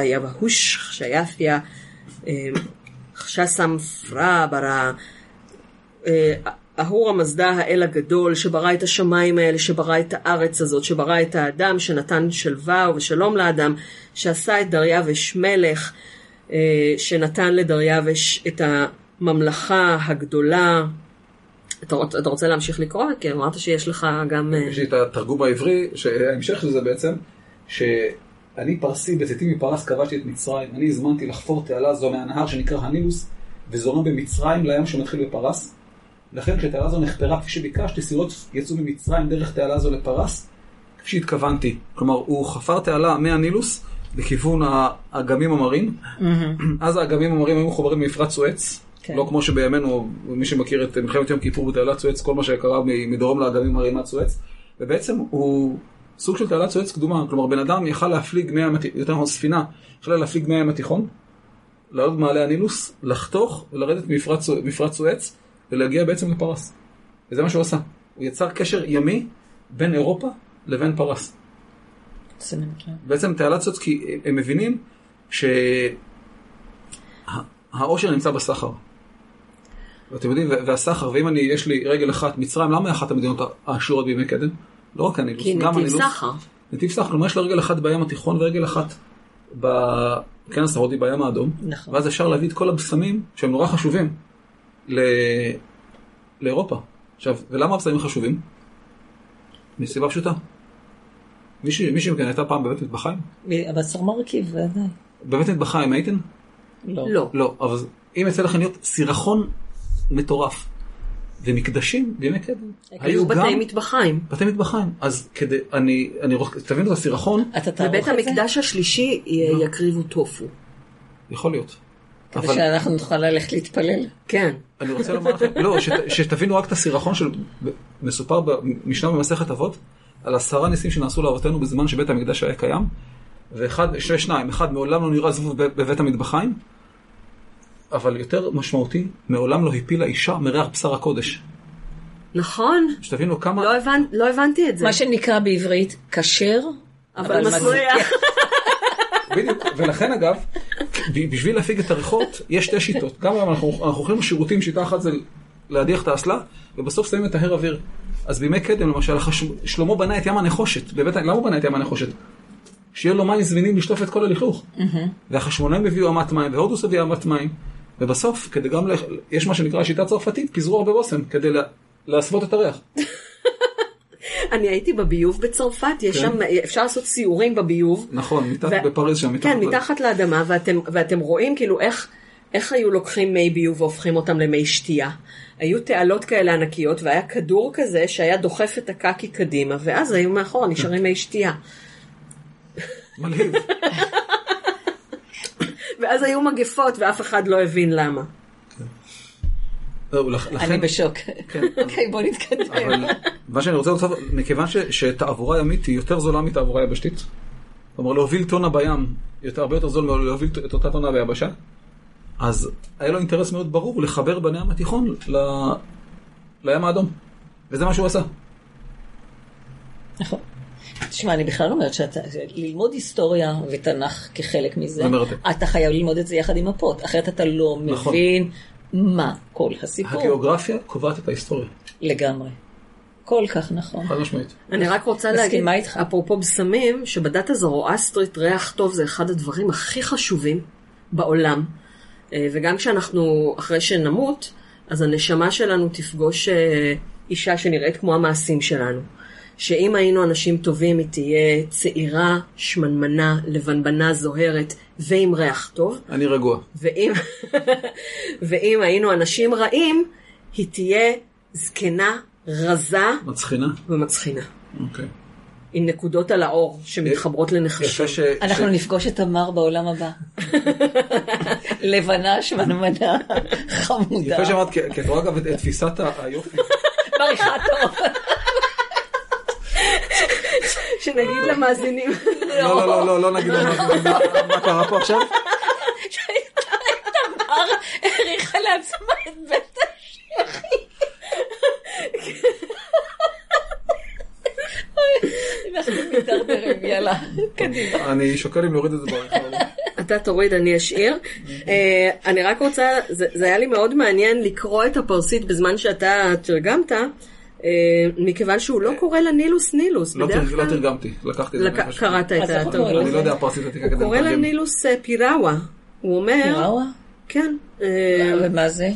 הוא אומר, הצ'ה פיראווה נאמה ראותה, תיה מודראיי, מנהר בשם פיראווה במצרים. אני לא יודעת מה...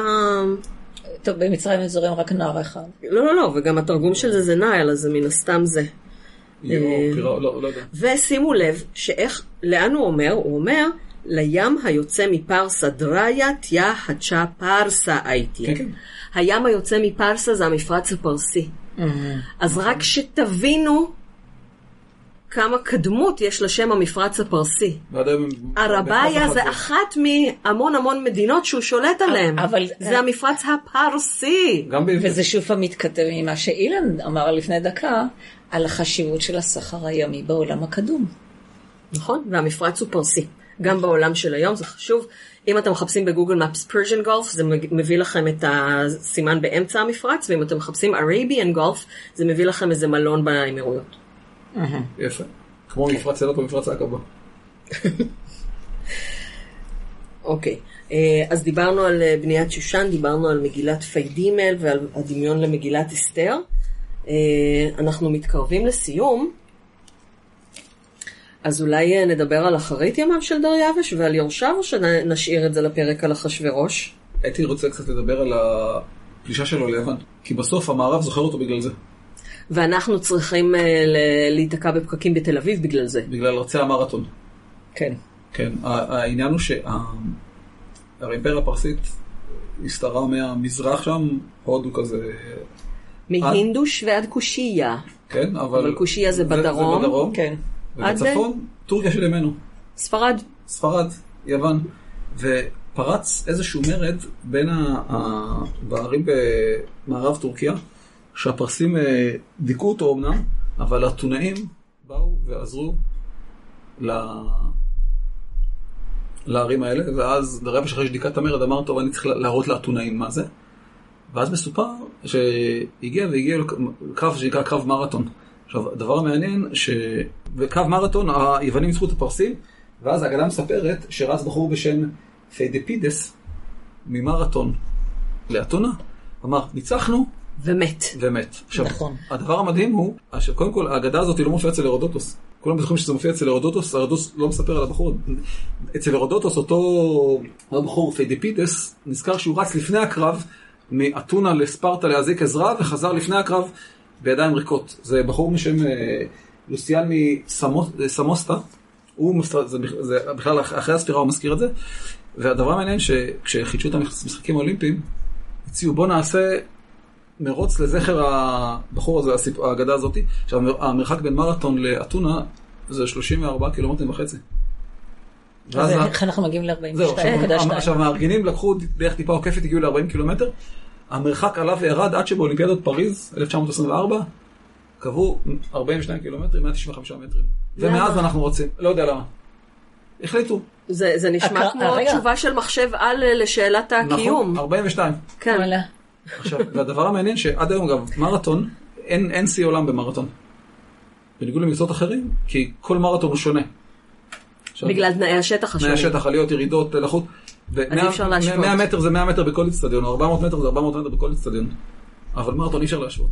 אז יש אדם שרץ אחר במרתון, וכלומר עכשיו, תיאורטית, אם אני... למה? אבל 42 קילומטר תמיד נשארים אותו אותו מרחק. לא, אבל, אבל יש הבדל אם עליות, זה ירידות. עלייה, ירידה, אה, נכון. נכון, נכון, נכון. עכשיו, ה- למשל, אם, אם אני אקח תנאי מרתוניסטים ש, שירדו מ, מקטמנדו לכיוון הודו, אני מניח שהם ירוצו את זה הרבה יותר מהר מאשר בדרך ההפוכה. אז לכן. לכן אין, אין שיא עולם במרתון. זה פשוט מדליית זהב, אבל אין, אין שיא עולם מוכר. עכשיו אני אסביר לכם למה אילן מבין כל כך הרבה בספורט. אה, הוא היה שופט כדורגל בנעוריו, את זה נכון. גיליתי כשראינו יחד את משחק אה, איראן-מרוקו. נכון, הייתי אה, שופט. באמת? הייתי שופט כן. ראינו יחד, וואו. כן. אה, ראינו שבו יחד, מרוקו גם הבקיעו וגם הפסידו. כן. לגול עצמי. ואנחנו הפסדנו. ואיראן הייתה כן. בראש הבית עד ה... למשך חמישה. ימים. כן, עד המשחק השני. ומה אתם אומרים על הכדור- על הכדורגלנים הגרמנים? אני לא יודעת, הם לא שיחקו נגד איראן ולכן זה לא מעניין אותי, כאילו אני הפסקתי להתעניין לא במונדיאל שיחקו. ביום שני האחרון. אני- אני- הרי הודחו. אני- מה ש- מה שלי יש לומר על אה, זה שגרמניה הודחה, טוב מאוד. שהחיינו וקיימנו והגיענו לזמן הזה. אמן. אמן. את מי אתה אוהד? בלגיה. הם במונדיאל? כן, ואפילו אתמול ניצחו את אנגליה 1-0. הם בראש יאי. תביא פה. אוקיי, אז אה, לאילן יש... אה, אתה גם רץ בעצמך, נכון? כן, אבל לא מרתון. לא מרתון, 15 קילומטר כל בוקר? לא, לא.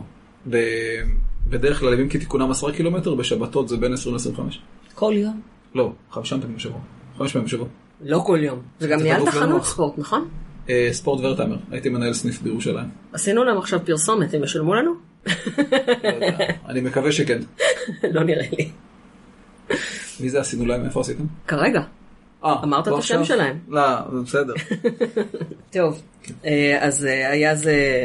אז זה בעצם דרווה שהתרבות המערבית זוכרת אותו בעיקר בגלל קו מרתון והפלישה הכושלת ליוון. פלישה אגב, שאחרי זה, נלך על הפלישה של, נדבר בפרק הבא על אחשוורוש, שזה הסיפור, הסרט 300 וכולי וכולי, שבעצם אחשוורוש מכירים אותו בתרבות המערבית, אחד זה אסתר, חשוב מאוד מגילת אסתר, ואחד זה הפלישה הכושלת ליוון, קרב סלאמיס וכולי וכולי, והדבר המעניין שבשלב מסוים יש את, אה, כשכורש הצעיר רצה לכבוש את המלוכה מאחיו ארתחשסתא, הוא ארגן עשרת אלפים שכירי חרב יוונים, מה שנקרא מסע הרבבה, אנבסיס בלעז, אנבסיס העלייה, אה, עשיתי על זה פרק אגב, על מסע הרבבה, והדבר, אנחנו ניתן כמובן קישור מהפוסט. והדבר המעניין שבעצם עשרת אלפים שכירי חרב יווניים עברו באימפריה הפרסית מצד לצד, והפרסים לא הצליחו לעצור אותם. עכשיו, כשאתה אומר כורש הצעיר, אתה לא מתכוון לכורש הגדול לא, בצעירותו. לא, לא, לא. אתה מתכוון... מישהו אחר שנקרא כורש שנת 400 לפני הספירה, זה 100 ומשהו שנה אחר כך.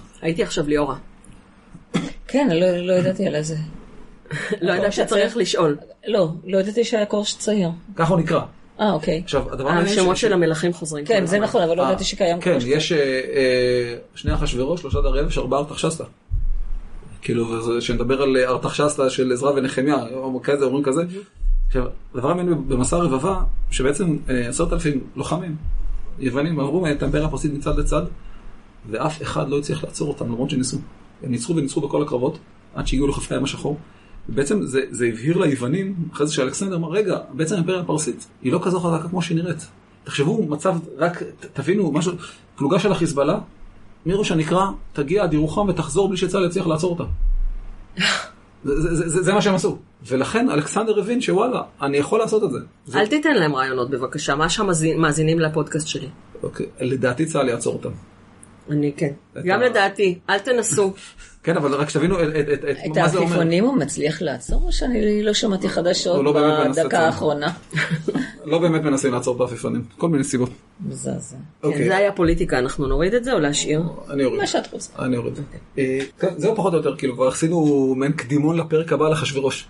כן, אה, יש גם סיפור על משלחת, אם אני, אני כמעט בטוחה שזה מטעם הכובש דריווש, אה, שבאה למלך מקדוניה ודרשה ממנו מים ואדמה, כמו תמיד, מים ואדמה זה סימן לכניעה, הביאו להם את זה בכלים, כן, מים ואדמה, אני חושב ספרטה, לא מקדוני.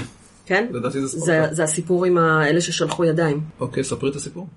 אה, אני כבר לא זוכרת אותו בדיוק, הוא כתוב לי במגילת אסתר מאחורי המסכה, אבל אנחנו לא נרוץ עכשיו להביא אותו. אה, שהם, אה, הוא שלח משלחת לכובשים והמשלחת עשו, עשו לכבודם ארוחה והם אמרו למארח שלהם, המלך אמינטס, תראה, אנחנו רגילים שבארוחות שלנו הנשים יושבות איתנו לשולחן. אמ, אז אם אפשר להביא גם את הנשים שלכם שישבו איתנו בשולחן.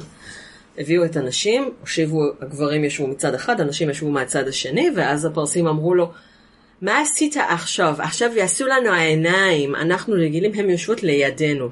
ואז העבירו את הנשים ליד הפרסים, שיכורים מהתחת, שלחו ידיים, ואז הבן של uh, המינטס אמר, uh, תן לי לטפל בעניין, אמר לפרסים, תקשיבו, אנחנו נותנים לכם את האימהות שלנו, את האחיות שלנו, מה שאתם רוצים, רק תנו להם לצאת, קצת uh, להתקלח, להתרענן וזה, אז גם אתם בואו בואו ניפגש פה אחר כך ונמשיך. והוא החליף את הנשים בלוחמים חלקי סנטר. אוקיי. אה, ואז כשהפרסים חזרו והתחילו לשלוח ידיים, אז הלוחמים שלפו פגיונות והיה מרחץ דמים גדול. חלקי זה גם- סנטר זה כלומר מאוד מאוד צעירים. עדיין לא מתגלחים. כן. ואז היה שם מרחץ דמים גדול, מעניין. זה אדמוני ויפה עיניים, כולם חושבים שאדמוני זה ג'ינג'י. לא, זה לא. מחושקן. לא, לא. לא, מה פתאום, אה, זה אפילו. לא מחושקן? הוא לא, לא, זה לא מתגלח. לא מתגלח. כן, צעיר. צעיר. ילדתי. יא. אחרת איך תוכיחי שהוא היה גיבור? נכון. אז הוא בעצם היה, אז את אומרת שדוד היה מאוד צעיר. הוא היה מאוד צעיר. גם. גם פריידון היה מאוד צעיר. פריידון שהציל את העולם מזהק, הדרקון הנורא בסוף האלף השני לקיום העולם, תספרי לי על פרידון. פריידון, שזה אגב שמו הקודם של רוהני לפני שהוא שינה את השם, אה, היה גיבור. תקציר הפרקים הקודמים, כן, האלף הראשון היה תור הזהב של המלך ג'משיד. אנחנו לא נותנים פה פרסומת. זה בכלל לא לספר שלך גיבורים, מלכים ודרקונים. לא, לא, לא, רק לא תקציר עושים. כדי שאף אחד לא יצטרך לקנות אותו. אנחנו פשוט, אה, כן. כן, כי תמר מחלקת אותו במתנות לחברים. אה, האמת, אני לא מחלקת אותו במתן, לחברים שנותנים לי ספרים שלהם כמובן, ולחברים שעושים איתי אה, פרקים משותפים כמובן, אבל אה. היו לי חמישה, היו לי חמישה עותקים שנשפך עליהם שמן מנוע, וואי. ואז מכרתי אותם בכנס בדיון שהיה ב- לפני שבוע או שבועיים בחיפה. היה מנוע? ב... מה? היה מנוע? היה, היה, בגלל שהמנוע כל כך טוב, אני לא צריכה שמן מאז שיש לי אוטו חדש, אז השמן שקניתי באוטו הקודם סתם נופל ונשפך לי, ו... אוקיי. ואז מכרתי אותם ב-40 ספרים לספרים שהם רק מסריחים, ו-20 שקלים לספרים שגם רואים את השמן. אמ, בקיצור, ג'משיד היה תואר הזהב באלף הראשון, האלף השני היה התקופה הכי חשוכה בהיסטוריה עם הדרקון זהק שהשתלט על העולם, ופריידון היה זה שהרג אותו. עכשיו, לפי אחת המסורות פריידון היה בן תשע, ולפי מסורת אחרת הוא היה בן 16. אני כמובן, בשביל גיבורים מלכים ודרקונים מיתולוגיה איראנית לכל גיל, שבקרוב יצא בעטיפה, בכריכה רכה שחורה עם השם מיתולוגיה איראנית. אז עשיתי אותו בן תשע כדי להתחנף לקוראים הצעירים. אז הוא גם היה ילדותי למדי. אבל באמת, היו, היו מלכים תינוקות, היו מלכים שהומלכו בגיל שנה, אחמד שאה, בתחילת המאה ה-20 הומלך בגיל 11 וחצי. אגב, טוב, ל- אותם, גם בתנ"ך יש. לבשי מרדוך, מלך בבל שנרצח על ידי נבונייד, גם עלה לשלטון בגיל תשע. כן, נכון. אבל אז באמת השאלה, מי היה עוצר המלוכה באותם ימים? נכון. כן, גם- באמת או הדוד? גם הסיפור על עתליה שכאילו היא רצחה את כולם ומלכה לארץ, הנכד של הראש העצר היה בן שנה, מי זאת עתליה? מלכת יהודה. אחרי מי? היא, עתליה אני עכשיו... היא הייתה אימא של אה, אחזיהו, היא אשתו של וסבתא יהורם. של... אה, של יואש. של יהו- יואש. לא לא, כן. יאשיהו. לא, לא, לא. יאשיהו זה... עתליה היא אשתו של יהורם בן יהושפט, היא אימא של אחזיה, וסבתא של יואש. תבדקי בבקשה מלכים ב' פרק י"א. אוקיי. אה, ומסופר שאחזיה נהרג, לפי המקרא. לא, הוא לא נהרג, הוא רגע, רגע. נרצח. לפי המקרא הוא נרצח על ידי יהוא, לפי המצבה מתל דן, שגם עליה עשיתי פרק, הוא נהרג על ידי חזאל, כנראה. ואז יש תינוק בן שבע, ומסופר שהטליה נורא חטפה קריזה, ואז היא הרגה את כולם, ורק אחד שהצליח לברוח, שהחביאו אותו יותר נכון. והיא מלכה אה, שבע, אה, שבע שנים, אני, לא, לא, אני עושה עם? הטלפון ככה אה. כדי שהוואטסאפ יעבור לבן שלי, כי אנחנו... אה, מק- אוקיי. הנה, ראית, ניערתי את הטלפון טלפון והוואטסאפ הגיע. כן, אתה צודק, בן יואש. בן יואש, לא. ובעצם התנ"ך אה, מוציא נכון, כאילו כאילו היא חמסה את הכס. יאשיהו זה ש- יש, כן, אה, של 630, הרפורמה. כן. ובמקרא זה מוצא כאילו היא חמסה את הכס, ואחרי כמה שנים יהוידע הכהן הגדול ארגן איזה מרד נגדה, כשהילד הגיע בן שבע אחרי שש שנים, אבל בפועל, עכשיו רואים, בעצם יש תינוק, מלאך בגיל שנה, אז היא בעצם המלכה האם. היא מנהלת את העניינים, וה- היא העוצרת. היא וה- והסיבה שרצחו אותה היא סיבה פשוטה. כי כמו שקורה הרבה פעמים, אנשים מתיישבים על הכיסא, לא רוצים לזוז, היו צריכים להזיז אותה. לא נכון. אה, יש גם, יש לנו אני, בני, אני, אני, אני מתנגדת, אני יודעת, אוקיי. אני מכירה את המסורת, אבל אנחנו לא הולכים לדבר על זה עכשיו. נכון. אני מכירה את המסורת. ש? אתה צריך לזכור ש? ש... אה, המלחמה היא, אילן משפשף את הידיים. לחכך בהנעת הידיים, כן. עתליה הייתה, לצורך העניין, כן. או בת אחאב, או ממשפחת אחאב. או, אחאב. הנה שם שהמאזינים זה לא מכירים. משנה, יכולה. להיות אה, עמרי, יכולה להיות בת אחאב, זה לא, זה לא לא, משנה. מופיעה פסוק אחד בת עמרי, פסוק אחר בת אחאב, זה, אבל זה, לצורך לא, העניין זה, לא לא משנה. משנה, זה לא משנה. מה שחשוב, כן. שהיא בת ממלכת ישראל, שמגיעה, ממלכת ישראל הצפונית. הצפונית, כלומר צפונה מירושלים, לצורך העניין שלנו. כן, אבל קחי בחשבון, ברגע שהתחתנה עם יהורם, היא חלק ממשפחת בית דוד. היא עברה, היא היא חלק מהשושלת. היא עברה צד. רגע, לא, ככה, רגע, נשים רגע. עוברות למשפחת, כן, כן, כן. היא מגיעה, היא חלק משושלת בית דוד. כן. רגע, סליחה.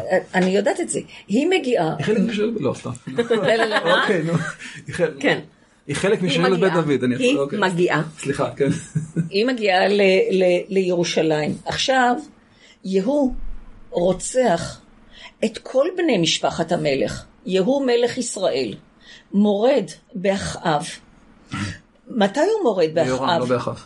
יהורם בן אחאב. ב- נכון, ביורם בן אחאב, טוב, אני לא זוכרת את זה, את כל הפרטים כרגע, זה עשיתי את זה לפני 20 שנה. לא, לא משנה, אני כן זוכרת את אוקיי. הפרטים.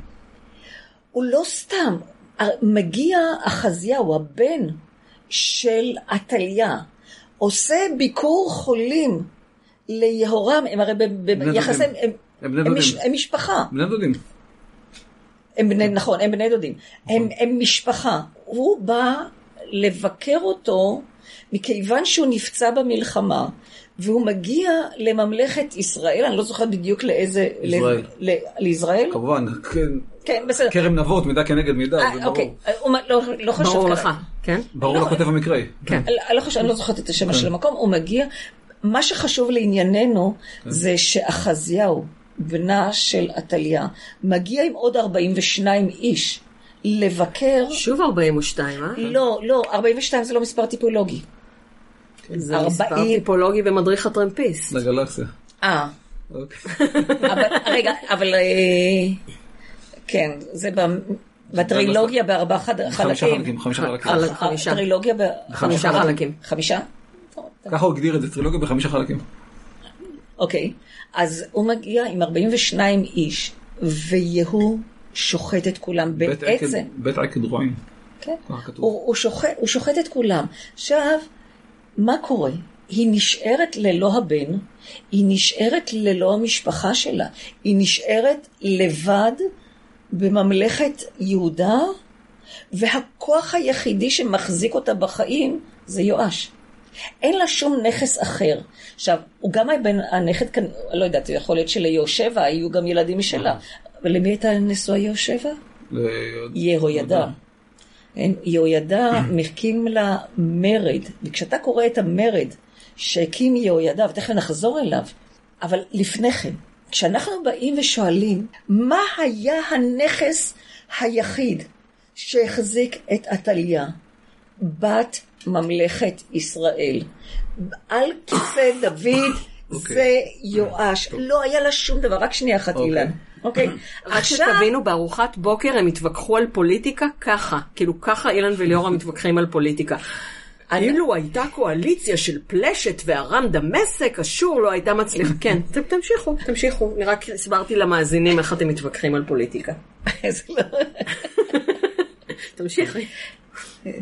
אני אנצל את הצחוק ואז אני... לא, לא, לא, ת- תנצל אותו, תמשיך. שא', ה- הרעיון שהטליה יכלה לשלוט בירושלים בלי תמיכה של חוגי חצר כאלה ואחרים, לא נראה לי. אבל למה... ומה עוד רגע שנייה, ואני גם, בגלל המצבה מתל דן, אני לא מקבל את התיאור המקראי, שיהוא רצח את, אה, אחי אחזיה ואת אחזיה, כי לפי המצבה, מי שהרג את אה, אחזיה זה כנראה חזאל מלך ארם, ויהוא ניצל את ההזדמנות ותפס את השלטון. אתה יודע מה?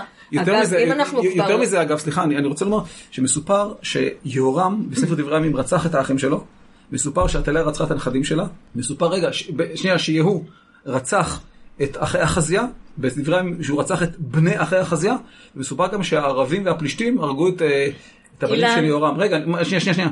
כלומר, יש לנו באותו דור חמישה מעשי טבח של נסיכים יהודאיים, אם אנחנו כבר עושים את... ומה שקרה לדעתי זה אותו סיפור שהתפצל לחמש מסורות משנה, ועטליה לא רצחה את הנכדים שלה.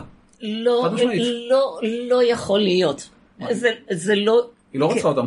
אתם שמים לב זה לא שזה נכון. הופך פה לפודקאסט של התנ"ך, אז אני לא, רק לא, רוצה... לא, לא. זה סבבה, לא, אני רק רוצה לציין, אני רק רוצה כן. לציין שבגיקונומי את הבטחת כל הזמן לדבר על שלמה ולא דיברת על שלמה, אז אני מזמינה פרק או. שניים או ארבעה בפודקאסט של התנ"ך על שלמה. יהיה. בבקשה. עתליה היא הגיבורה שלי. מי ש... עתליה ודוד. מי אבל- ש- מי שמעז אה, לדבר בגנותה, מסתכן בחייו. אז אני רק רוצה, כאילו אם כבר דיברנו על אה, אוצרות, מדהימה. אם אנחנו כבר מדברים על אה, מלך צעיר מדי ועוצרת שמתאהבת בכס, כן. אז במקרה נחשו באיזה ספר יש אה, גם סיפור כזה. אה, גיבורים מלכים. ודרקונים. ברור. שכתבה אה, תמר אלעם גיטין. תמר אילן, דוקטור. אילן. אני לא למדתי 23 שנים לתואר גברת, אני אשים את המם הזה. אה, אתה יודע למה היא אומרת אה, גברת? אני יום אחד קראתי לה גברת, ככה בלטפון. היא אומרת לי, אני לא גברת בשבילך. למדתי 23 שנים, מאז אני קוראת לה דוקטור. לא, אני לא, למדתי דוקטור איבו, איך קוראים לזה? באוסטין פאוורס, אומר, באוסטין, כן. I did not study for 11 years to be called Mr. אז אני אומרת, אני לא למדתי 23 שנים לתואר גברת. והמם שאני משתמשת בו זה המם אה, עם דוקטור איוויל. אהה, זה הרפרנס. אוקיי. אה, אה, אז בגיבורים מלכים ודרקונים יש לנו את המלכה הומאי, שהבן שבבטנה הוא יורש העצר, נכון. ואז היא מתאהבת בכס, שולחת אותו על המים, ו... אוקיי. וקיבלנו את משה. וקיבלנו את משה, ואני גם אשים אה, הפניה מהפוסט לקטע, לקטע אודיו אה, שהעליתי גם ל- לאיראניום מואשר. קטע מהאודיובוק של גיבורים מלכים ודרקונים. אוקיי. אני חושב בוא בוא נחזור ונסגור את הפרק. אוקיי, אני רוצה לדבר על השם של דריווש, כי גם יש לו שם מעניין, דריה והוש. יש לו פירוש לשם? כן, דריה זה משהו שיש לשאת, זה מהפועל דר, דר, שהיום בפרסית דשתן זה to have, אה, וזה קשור בסנסקריט למילה דהרמה. דהרמה זה, מה שה, זה המסע של הבן אדם, מה שהאדם נושא איתו, מה שהאדם צריך לעשות. יש קרמה, קרמן, שזה מעשה בסנסקריט, שזה מה שהאדם עושה, וגם אה, המעשים שלו שיוצרים בעצם את המטען שהוא מביא איתו לחיים הבאים, והוא צריך לכפר או לא לכפר, ו... כלומר קרמן זה המעשים, ודהרמה זה מה שהבן אדם נולד איתו שהוא בעצם צריך לעשות. ויש בית שיר מאוד יפה בסנסקריט, שריאנס והדהרמו ויגונת, פרדהרמץ ונושתיתת. עדיף לעשות רע את הדהרמה של עצמך מאשר לעשות טוב את הדהרמה של אחרים. וואו. שזה אני מבינה בתור כאילו עדיף להיות יהודי רע, מאשר אם נולדת יהודי להיות, אה, לא יודעת, בודהיסט טוב או... סוג של מומר. כן, כלומר עדיף לעשות רע את מה שאתה אמור לעשות, את מה שנולדת אליו. אה, יהיה זנב לשועלים ולא ראש לאריות. אני מאמינה בלהיות ראש לאריות, אבל כן, כן. כאילו זה... זה לעשות, אה, לעשות מה שאתה אמור. אז דריה, הדבר שצריך לשאת מהפועל אה, דר, שזאת הפועל של דהרמה, ווהו זה טוב. יש לנו את ווהו מנה, המחשבה הטובה, שזה האל מספר 2 בדת הזורואסטרית. מגילת אסתר, יש לנו את והשתי, שהיא את הטובה אומרת ביותר. זורואסטרית ולא זרטוסטרית? למה? כי קוראים לה, ביוונית קוראים לו זורואסטר ולדת קוראים זורואסטרית. הזורואסטרים בעצמם קוראים לעצמם הדת הטובה. הם לא קוראים לעצמם על שם הנביא שלהם בכלל. אז uh, בדת הטובה, מספר 2, הדת, דת זרתושטרה, קוראים לזה או דת זרתושטרה או הדת הזורואסטרית. אפשר לשאול אותך שאלה? כן. למה אסור היה לקבור את האדם המת באדמה על פי כי זה. מטמא. כן, כן. אבל מאיפה זה בא? זאת אומרת, אצלנו זה בדיוק ההפך. אנחנו מוצאים את זה גם בספר יחזקאל, אבל גם בספר טוביה, שלקבור את המת זה נגד, אה, נגד חוק המלך. את, אוקיי. איפה- ספר לא, יחזקאל אני יודעת איפה למצוא. איפה אני יכולה למצוא מידע על ספר טוביה? את תקשיבי לפודקאסט שאני מכינה עכשיו על ספר טוביה. איזה יופי, וכשהוא יעלה אז גם נקשר מגוף הפוסט. בשמחה. אנחנו בכלל לא עושים פרסומות היום, זה כל כך כיף. אנחנו- גם לא מפרגנים אחד לשני. בכלל לא. חס- אה, ושלום. אבל ת- הזורואסטרית- תני לי את ה... תני אוקיי. הסבר וגם שם. גם. היום, בסוף הפרק, אתם שניכם מקבלים ממני את הטוב הרע והעולם עשה לאיראן הטרום אסלאמית, מכיוון שלא חידשתי את המלאי של הספרים האחרים בבגאז'. אה, ושם את גם תוכלי לראות איך נברא העולם ואיך, אה, מה האלמנטים המקודשים. לא, איך מכיוון- נברא- איך נברא העולם? אני אני יודעת, אני מכירה את זה, אוקיי, אבל... האדמה היא, נכון, את מכירה את זה מגיבורים לא, לא, לא, לא, אראה, יש לי ספרייה. אבל אה, ה- אני לא מבינה האדמה למה, היא- למה אסור, הרי הביאו את, ה, את גופות המת לאיזשהו עמק. לא, למגדל- מגדל בראש יש, גבעה. יש מגדל ויש גם ב... בחזון העצמות היבשות זה עמק. אבל בספר טוביה למשל, האב מסתכן בחייו כי הוא הולך לקבור מת באדמה. עכשיו, לפי הדת שלנו, אתה חייב לקבור, לקבור את המת מיד. וכאן יש לנו גישה וואי, אחרת. וואי, וואי. לח- אז קודם כל מה? לקבור את המת מיד זה לעשות עוול גם לנשמה וגם לאדמה. את כי יכולה שלושה להסביר? ימים ושלושה לילות. השדים מסתובבים מסביב לגופה. כדי, כי הנשמה עדיין שם, כדי לקחת אותה אליהם. בשלושת הימים האלה אנחנו צריכים להגן על הגופה. עכשיו, הדבר שהשדים הכי מפחדים ממנו בעולם, אתם יודעים מה זה? שום. לא, אוקיי. הרבה יותר משום. מבט של כלב. ולכן צריך כלב שיסתכל על הגופה במשך שלושה ימים ושלושה לילות, ויש הבדל הלכתי בין גופה שהיא סגדיד, שראה אותה כלב, לבין גופה שהיא אסגדיד, שלא ראה אותה כלב. ואם את מוצאת גופה במדבר, את צריכה להביא כלב שיסתכל עליה, לפני שאת לוקחת אותה אה, אל מגדל, הש... מגדל הדממה, כך קוראים להם אה, בעברית, דחמה. אז הם היו קוברים את המת רק בעצם אחרי שכל החומר הרך אה, אז אז נעלם. קודם, אז קודם שלושה ימים ושלושה לילות הוא צריך להיות בבית ושיסתכל עליו כלב. אחר כך הנשמה עוברת לגשר הבחירה ששם פוגשים, כן, את האישה שנראית כמו המעשים שלכם. ו, אה, והגופה בינתיים היא עדיין טמאה. טומ- טומאת המת זה הדבר היחיד שהוא יותר טמא מטומאת הנידה. כלומר, זאת הטומאה הכי גדולה בעולם, למרות. גם למרות אבות שגופה. של צדיקים היא יותר טמאה מגופה של רשעים, כי יש כוח שדי יותר גדול שרוצה לקחת אותם. גופה של צדיק איננה מקבלת טומאה. בספרים החיצוניים, את מוצאת את זה חד משמעית. אז אצלנו גופה של צדיק היא הכי טמאה בעולם, כי צריך כוח שדי יותר גדול כדי לקחת את הנשמה. עכשיו, את לא יכולה לקבור אותה באדמה כי זה יטמא את האדמה. אוקיי. את לא יכולה לשרוף אותה באש כי זה יטמא את האש. כן. את לא יכולה לזרוק אותה לנהר כי זה יטמא את המים. כן. אז את לוקחת אותה למגדל גבוה, ושם אוכל אותה עוף השמיים. חצי שנה העצמות צריכות להישאר בשמש, ואז הן כבר לא טמאות ואפשר לפזר אותן איפה שרוצים. זה מן הכלל. עכשיו, יש עוד משהו. אגב, את יודעת איפה השדים מקננים ב- לפי החיצונים? איפה? בתוך גופות המת. וואלה, אז אצלנו הם אה, רק אה, מסביב, ויש להם את המקום שלהם. תסתכלי אה, בספר חנוך. הם, למה המת אה, טמא וצריך לקבור אותו? בגלל ש... והוא מסוכן, למה הוא אוויר? שם, משם, מקננים השדים. אה, לא היה להם את הפטנט עם הכלבים. לא. לא, עכשיו התחלתי להגיד... זה מעניין, זה מעניין שאנחנו אה, משווים דברים, ואת רואה... שבחלק מהדברים זה שאילה, זה השפעה, ובחלק מה... בשניהם יש השפעה, אבל בחלק זה שאילה, ובחלק זה אנטי. נגיד, זה יכול שאומרים להיות שגם- גופות צדיקים לא תופסות טומאה, זה כדי להדגיש שאצלנו, שהאמונה שלנו היא שונה. בורא אור ויוצר חושך. ואצלנו, אצלנו, גופות הצדיקים לא תופסות טומאה. אם את הולכת, אצלנו זה, זה חיצונים, אם את הולכת לפי הגישה של כותב הדבר, שהוא בעצם למי הוא מתנגד? לא, ל... לא לפרסים, הוא מתנגד לכהנים. אז יכול להיות שהכוהנים חשבו כמו הפרסים? מאוד ייתכן, כי הם באו מפרס. יכול לא, הם באו, באו מפרס, הם באו מבבל. אנחנו הרי מבינים אבל אבל- אבל מבבל את... השלטון אה, הוא... הוא פרסי. זה, זה לא משנה. לא, מה משנה, שאתה אומר אתה- שיש השפעה, יש השפעה. גם אם באו לא, מבבל, לא. עדיין יש השפעה פרסית. זה כן, גם לא כן, משנה, כן, כי בבל, בבל זה פשוט, כש- כשמלכה שם בבל קראו לה אזור בבל, כשמלכה שם פרס קראו לה בדיוק, אזור זה אנחנו פרס. מדברים על אותו דבר. והתלמוד. הבבלי מלא מילים פרסיות, נכון. ומלא שמות פרסיים, ומלא השפעות איראניות, אני מדברת עם כולם, על כולם עם שי סקונדה, אה, בפרק שיהיה באוגוסט. ואני בכלל לא עושה פרסומת. חלילה, אנחנו לא עושים דברים כאלה כאן. אני אבל עוד לא, לא סיימתי עם החלק של הווהו שזה טוב. דריה והוש זה עקרונית נושא הטוב.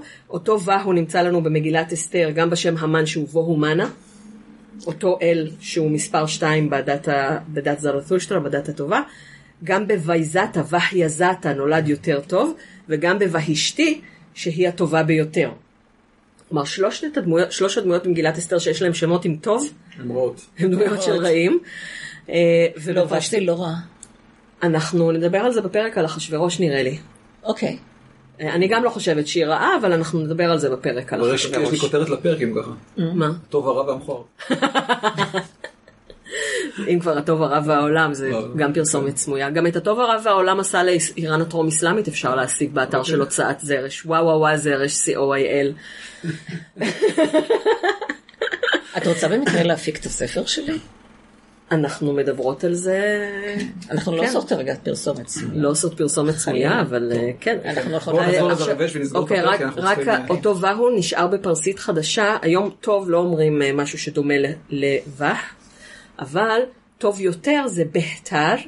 הכי טוב זה בהתרין, וכשמשהו מאוד טעים לכם, או שאתם שומעים חדשות טובות, או רואים מראה נאה, אני אתן דוגמה, יש כאן אה, קערה של ענבים כאלה פריחים וטעימים, אני אוכלת. ואני אומרת, בה, בה, בה. מה זה? שזה זה, זה קול של הנאה, אה, אוקיי. וזה בא מאותו והו של טוב, של של. דריה והוש, נושא הטוב. אוקיי. עכשיו ברשותכם אני רוצה עוד משהו קטן על דרבש. הופעה האחרונה שלו במקרא היא בספר דניאל. ספר דניאל מרתק. אין, כן, הוא לדעתי כמו שאמרתי ואני חושב שליאור תסכים איתי שהוא ספר חיצוני לכל דבר ועניין. לגמרי. הוא נכנס לתנ"ך, שימו לב, הוא נביא אבל הוא בכתובים. הוא מבין כמה כמה מאוחר בוא הוא נכנס. נגיד, בוא נגיד לטובת המאזינים, כן. שמצאנו לפחות דבר אחד שאנחנו משותף. מסכימים עליו. היה, היה עוד משהו בוויכוח הפוליטי שהיה לכם על ארוחת בוקר. אתה אמרת שאחז היה מלך טוב, את אמרת שאחז היה מלך רע, ובזה אנחנו גם יכולים לעשות אה, פרסומת סמויה לפרק על אחז אה, נכון. בפודקאסט כן. דבר היום. נכון. דברי הימים. זה היה בדבר היום. דבר היום, זה כבר פרק דבר היום. זה הפודקאסט ב- בקטנה. כן, אנחנו גם ניתן קישור, אבל אתם הסכמתם שיהוא היה מלך רע. נכון. כן. כן. כן. אבל ברשותכם נחזור לדרבש. בספר דניאל, פרק ה' בקטעים הרמים, יש את הסיפור עם היד שכותבת על הקיר. כן. ומסופר שם, ש... ואני אקרא שוב בעברית, אה, בו בלילה הומת בלשצר המלך הכסדי. ככה נגמר פרק ה'. בפרק ו' מתחיל, בפסוק הראשון, ודרבש המדי קיבל את המלכות כבן 62. כלומר, רואים שלפי ספר דניאל, בספר דניאל יש למחבר יש תפיסה מאוד מסודרת של ארבע תקופות. וארבע ארבע חיות וארבע פה, ואחרי בב- אחרי בבל מגיע ממלכת מדי. אחרי זה פרס ואחרי זה יוון. אף אחד לא יודע מי זה דריווש המדי הזה. לא יודעים. עכשיו, אה, זה פ- זה פעם האחרונה שהוא בעצם מופיע הוא גם באמת בן 62, זה לא מה שאנחנו יודעים ממקורות היסטוריים, אבל זה זה נובע כי אה, ספר דניאל, הוא ד- לוקח את הנתונים הכרונולוגיים ודוחס אותם, יש לו מסגרת של חלוקה לארבע, אז הוא פשוט מקצץ בנטיות מה שנקרא, ודוחס אותם ויוצר שם דברים לא הגיוניים בעליל. למשל בלשצר, כתוב המלך הבבלי האחרון, הוא לא המלך הבבלי האחרון, נבונייד. נבוכדנצר שנזכר בפרק ג' זה, זה בעצם נבונייד. כלומר, רואים שהתודעה ההיסטורית שלו, הוא מכריע, מאלץ את ההיסטוריה להיכנס לתבנית שלו. הוא לא- הוא לא יודע היסטוריה. הוא לא יודע היסטוריה. אבל אתמול אגב שאלו אותי, "א- א- מה זה התנ"ך? זה ספר כזה, זה ספר כזה, אם, אם זה היסטוריה, אמרתי, "סר, הוא לא, התנ"ך זה לא ספר היסטוריה, התנ"ך זה ספר אמונה. הוא משתמש בהיסטוריה, משתמש בהרבה דברים, אבל ספר חינוכי, הוא בא לחנך אותך, להעביר לך איזה מסר. כן, וגם אבל- ספר אבל- דניאל, אבל הוא משתמש בהרבה מאוד היסטוריה. הוא משתמש, אבל היסטוריה זה כלי, זה לא הוא אמצעי. מבוסס על, ה- נכון. הוא מבוסס על, הוא הוא מבוסס. בהשראת הוא ההיסטוריה. משתמש, לא, לא, ב... לא. לא, הוא משתמש בהיסטוריה כדי לה- להעביר את המסר שלו. הדוגמה הקלאסית שהמדינה נותן, כשהוא רוצה להעביר מסר על טוב ורע, אז הוא מביא סיפור על עסקת נדן כושלת, כרם נבות. אבל קרב קרקר, המ- שמטורף, מפואר ואחריו בשיא גדולתו, לא מוציא על זה מילה בתנ"ך. נכון. כי זה, למה? כי זה, כי זה לא משרת את המסר שלו. כי זה משרת את אחאב כמלך טוב, כ- כמלך חיובי. שזה לא אבל מה שאנחנו כרם- רוצים אבל אתה. יודע שכרם נבות מעולם לא היה. זה- זאת עלילה. זה, ה- ה- הסיפור במלכים א' כ"א גם, זה- בית שני. זה סיפור מאוד מאוחר, פולמוס אנשים הנוכריות, מלכלכים על איזבל מפה ועד הודעה חדשה, כנראה זה לא היה. כרם, זה לא יכול להיות משוייך לתקופה של אחאב, נקודה. למה? כי למלך יש איזה זכות על האדמה, כן, ולכן למרות- הוא לא צריך את אה, למרות שיש נבות. יש את המסורת משנית במלכים ב' פרק ט' בסיפור על הפיכת יונח, אבל זה עניין אחר. אז אה, דיברנו על תחילת מלוכתו של דריווש. רגע, לפני לפני לפני כן. הסוף. את תפתח לנו ספרים, נכון. ויפתח לנו עוף לשבת. אמא, הבטחת אמא, יפתח לנו עוף לשבת. השארתי לליאור המג'דרה לשבת. אז עכשיו גם אני, אה, בפעם שעברה לא נתתי לך, עכשיו אני גם רוצה להעניק לך את הספר שלי, הסגן של בר כוכבא, בפעם שתיים בהיסטוריה. בפעם הקודמת הענקת לי את אה, ספרך על רציחות היסטוריות, שגם. ברדיה מוזכר שם נכון, בפסקה. אז היום תקבלי את אה, סגן של בר כוכבא, מספרי שתיים בהיסטוריה. ואתם אני תקבלו את... מצטערת שאין לי לתת לכם ספר שני, היות ולא כתבתי אותו. נוכל לבחור מאחד מהספרים מהספרייה שלך. אה, את גם יכולה לתת לנו את הספר, תראי, את, אה, את התנ"ך היה באמת, יש לי בשתי גרסאות, אחת בלי הקדשת המחברת ואחת עם הקדשת המחברת, אז למה שלא יהיה לי גם באנגלית? אה, את רוצה אותו באנגלית? יהיה לך. ואני מעניקה לכם את הטוב הרע והעולם עשה לאיראן הטרום אסלאמית, כי אין לי באוטו ספרים, את הספרים האחרים, אז בפעם הבאה כל אחד מכם יקבל את הספר, כשנדבר על אחשוורוש, כל אחד מכם יקבל את הספר שהשני קיבל. בפרק על כורש. אוקיי. אגב, אני אתן לך את הספר בגרסה שלו באנגלית כחלק מה- מההשקעה בך. נכון, אנחנו מדברות על זה אחרי שהמיקרופונים אה, ייסגרו. ייסגרו. אוקיי. אה, אז דריווש עולה לשלטון בעשרה בחודש בגיידי, שנת 522 לפני הספירה. מתי הוא מת? מתי הוא מת? 486. נובמבר ככה כנראה? אוקטובר, נוב-. נובמבר. אה, כלומר, ארבע- שנים אחרי הפלישה הכושלת ליוון, הוא נפטר. ב-480 אחשוורוש פולש שוב ליוון, הסיפור נדבר על זה הפעם. וב-468 אחשוורוש נרצח. ואחשוורוש נרצח ב-465, לא? לדעתי 60, אולי, צריך לבדוק את זה. 65 לדעתי, אבל... יכול להיות אה, 65, אולי, אני- כי נכון, או 68 או 65, אבל... 65, אני זוכרת. שהיה שם חמש. אוקיי. אה, ויש, אה, ה- אני לא זוכרת אם זה הכרוניקות הבבליות או האנלים הבבליים, משהו כזה. הכרוניקות. אנאלים זה אשורי.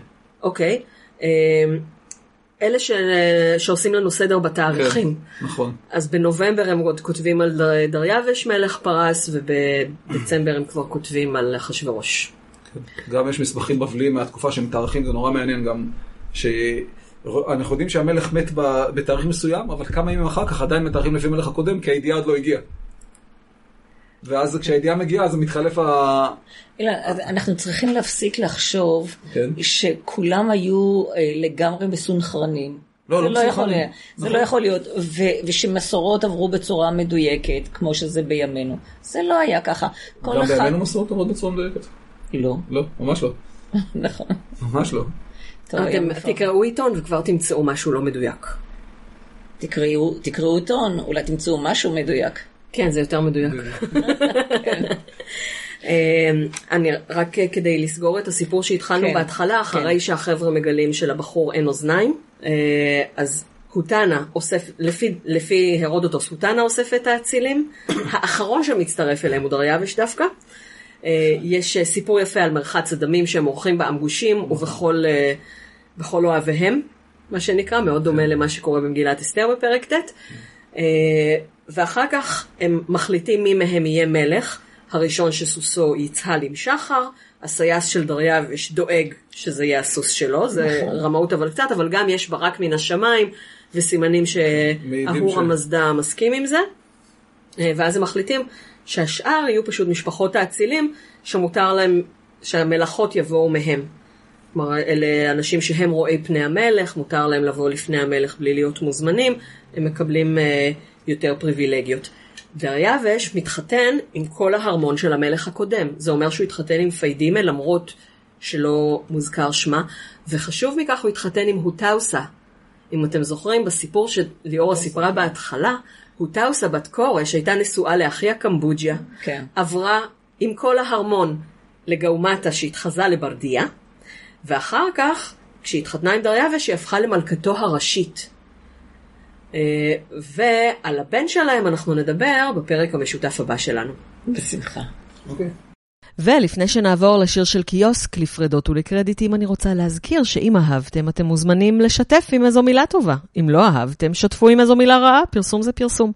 ומי שרוצה להביע את הערכתו לכל מה שאני עושה בשבילכם, יכול לעשות זאת במגוון דרכים. לרכוש ספרים של הוצאת זרש, לעודד את חבריכם לעשות כמוכם. יש לנו שני ז'אנרים עיקריים, ספרי חנונים וספרי בישול טבעוניים. חלק מהספרים שנמכרים באתר הם לא של ההוצאה, אבל זאת עדיין דרך להביע הערכה. אפשר ומומלץ גם להמליץ למנהלת הרווחה הקרובה אליכם או לוועד העובדים שלכם לרכוש מאיתנו ספרים או שוברים כמתנת חג. אה, או כמתנות יום הולדת, ואפשר לשלב כל אחת מהמתנות האלה גם עם שוקולד של יער הקקאו.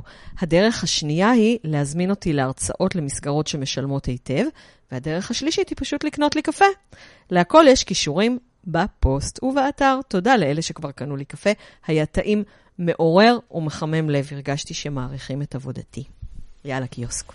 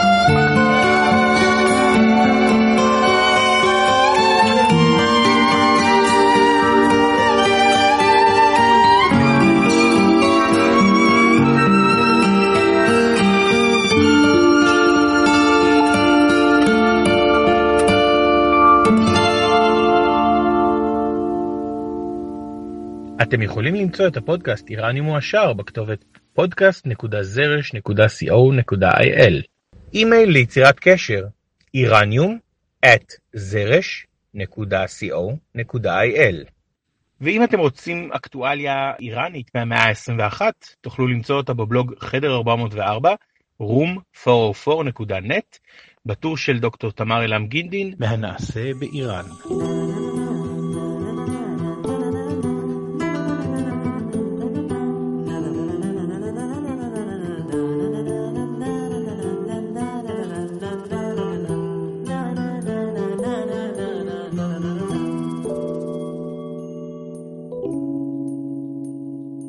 איראניום מועשר.